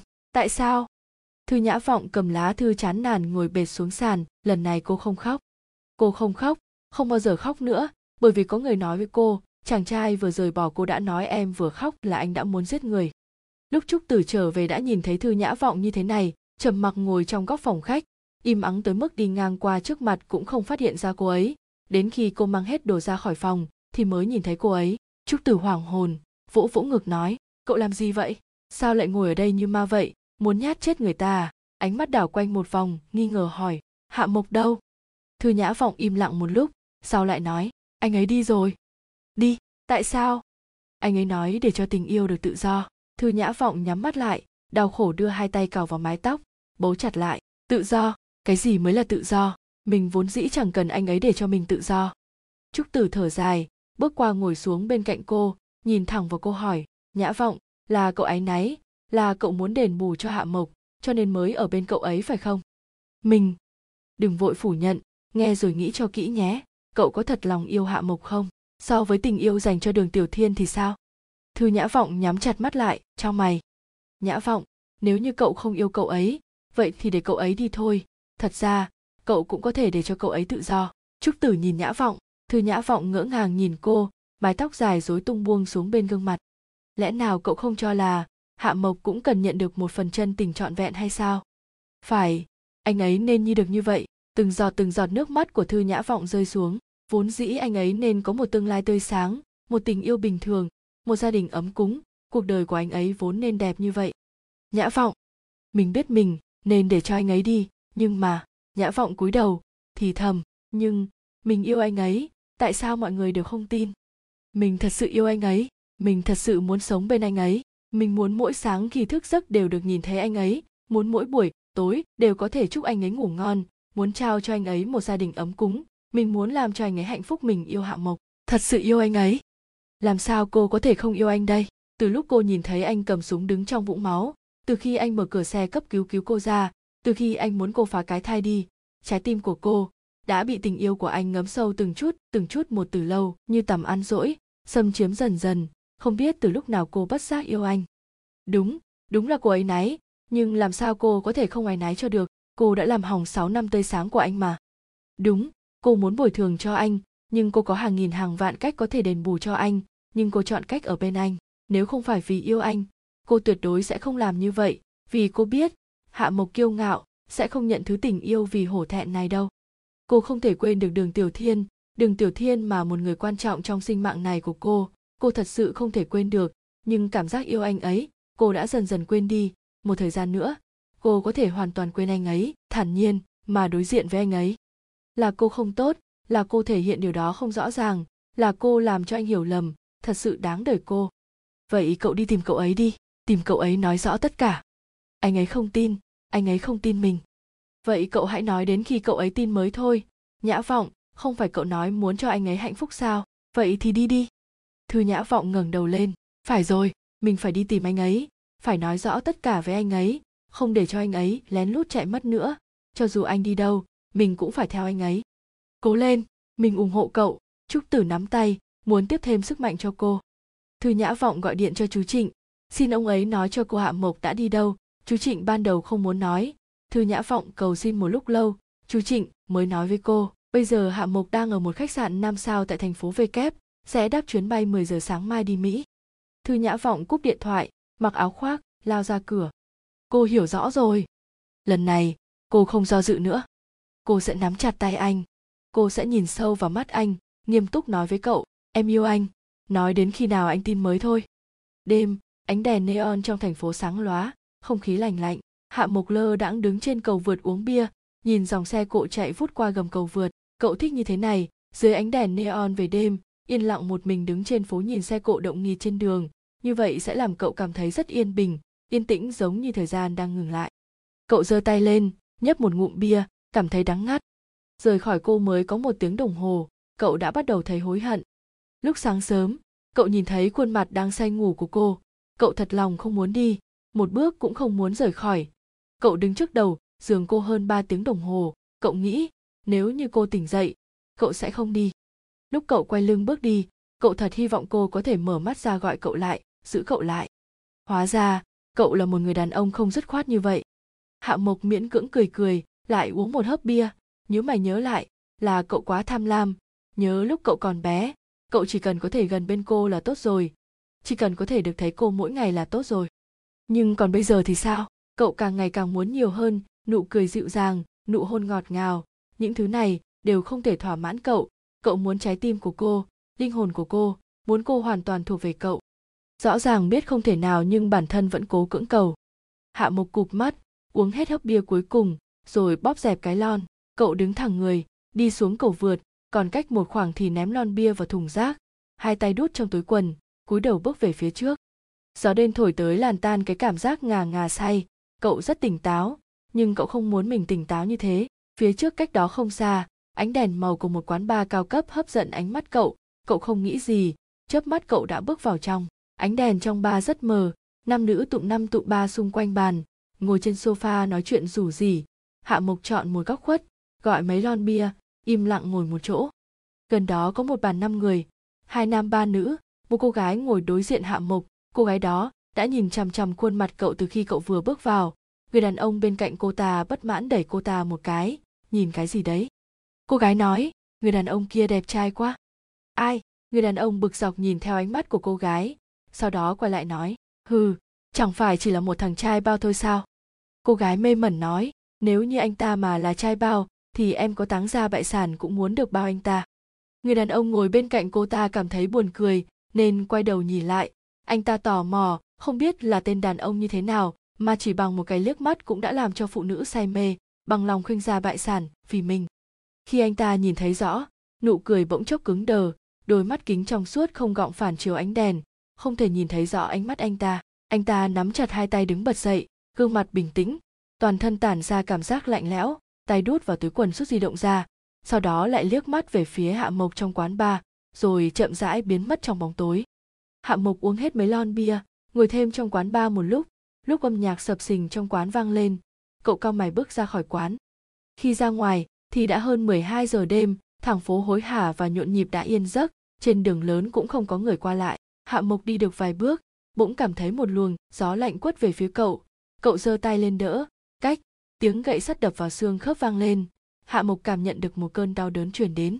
Không đợi hạ mộc phản ứng lại lại có tiếp một đường sáng bạc nhoáng lên. Hạ mộc ôm lấy cánh tay nghiêng người né tránh. Cậu giật lùi về sau hai bước. Nhìn rõ mọi chuyện xảy ra, bốn gã đàn ông cao to đang cầm gậy sắt vây cậu lại chính giữa. Nhích từng bước đến gần cậu. Trong một góc gần đó, một người đàn ông mặc đồ tây, trong tay kẹp một điếu thuốc đang cháy, bộ dáng tào nhã. Khóe miệng nhếch lên nụ cười gian ác. Hạ mộc à hôm nay là ngày chúng ta thanh toán tất cả nợ cũ. Hạ mộc đứng giữa vòng vây lạnh lùng nhìn hắn. Khúc quất nhiên, mày vẫn chưa chết. Khúc quất nhiên đung đưa ngón tay. Cậu chưa chết, làm sao tôi có thể chết được? Chuyện hạ mộc gây ra cho hắn, suốt đời này hắn cũng không quên. Hắn muốn trả thù đến điên lên được trước đây, hắn bị hủy hoại ra sao, thì bây giờ hắn phải trả lại đúng y như vậy. Khúc quất nhiên cười khẩy vứt điếu thuốc trong tay xuống đất, lấy chân dẫm nát, quát, đánh nó! Nhưng gã đàn ông cầm gậy sắt nghe thấy tiếng ra lệnh, thì như ong vỡ tổ nhào về phía hạ mộc. Trong tích tắc hạ mộc đã bị đánh trúng vài gậy, máu trào ra khỏi miệng cậu, cơn đau làm cậu phải rên lên. Một cây gậy sắt lại tàn nhẫn giáng trúng ngực cậu cậu lại hộc ra một búng máu. Vừa đỡ lấy một gậy giáng xuống thì lại có một gậy khác đập mạnh xuống đầu cậu. Cậu hoa mắt bị đánh đến nỗi phải khuỵu một chân xuống đất, máu chảy qua đôi mắt cậu. Cả thế giới cũng biến thành một màu đỏ, như máu. Cậu gắng mở to mắt, nhìn về phía khúc quất nhiên đứng đằng xa. Hắn ta đang nở nụ cười lạnh lùng đứng nhìn cậu, ánh mắt như đang hưởng thụ. Từ từ hưởng thụ đi, hạ mục bắt đầu từ ngày mai, mày cũng sẽ là một kẻ tàn phế. Lại một gậy giáng xuống, hạ mục phun ra một búng máu. Bỗng nhiên cậu vung tay, đoạt lấy một cây gậy sắt. Vùng đứng dậy vung gậy mở một khoảng trống giữa vòng vây nhằm về phía khúc quất nhiên. Ba gã đàn ông cầm gậy đuổi theo phía sau cậu, vài lần gậy của họ quật vào tấm lưng gầy gầy của hạ mộc. Một gã thấy không đuổi kịp cậu bèn giơ tay cầm gậy sắt vụt mạnh vào đầu hạ mộc. Gậy sắt vừa nện xuống đầu cậu. Hạ mộc lảo đảo vọt lên trước hai bước trước mắt máu đã chảy ra đầy một nửa bên mặt cậu. Nhưng cậu vẫn không dừng lại. Cậu giống như dã thú bị dồn ép đến đường cùng, vung vuốt nhọn, hung mãnh đánh về phía khúc quất nhiên. Khúc quất nhiên có phần hoảng hốt, cũng không còn mang nổi mặt nạ quân tử hắn ta cuống cuồng lùi về phía sau, hạ mục khua gậy về phía hắn. Hắn vừa quay người bỏ chạy, nhưng mới chạy được hai bước, một tia sáng nhoáng lên. Tiếng phanh kin kít nặng nề vang lên. Khúc quất nhiên chỉ cảm thấy cả người mình văng ra ngoài. Hạ mục dừng lại, lạnh nhạt nhìn hắn. Bốn người phía sau cậu chứng kiến cảnh tượng này bèn vội vàng ném gậy trong tay đi, hốt hoảng bỏ chạy. Máu trên trán hạ mục chảy xuống không ngừng. Cậu cầm cây gậy lạnh lùng nhìn người đang nằm trên mặt đất, đang mở to mắt hít thở khó khăn nhưng cũng giống như lần đầu tiên, cậu không hối hận, một chút cũng không.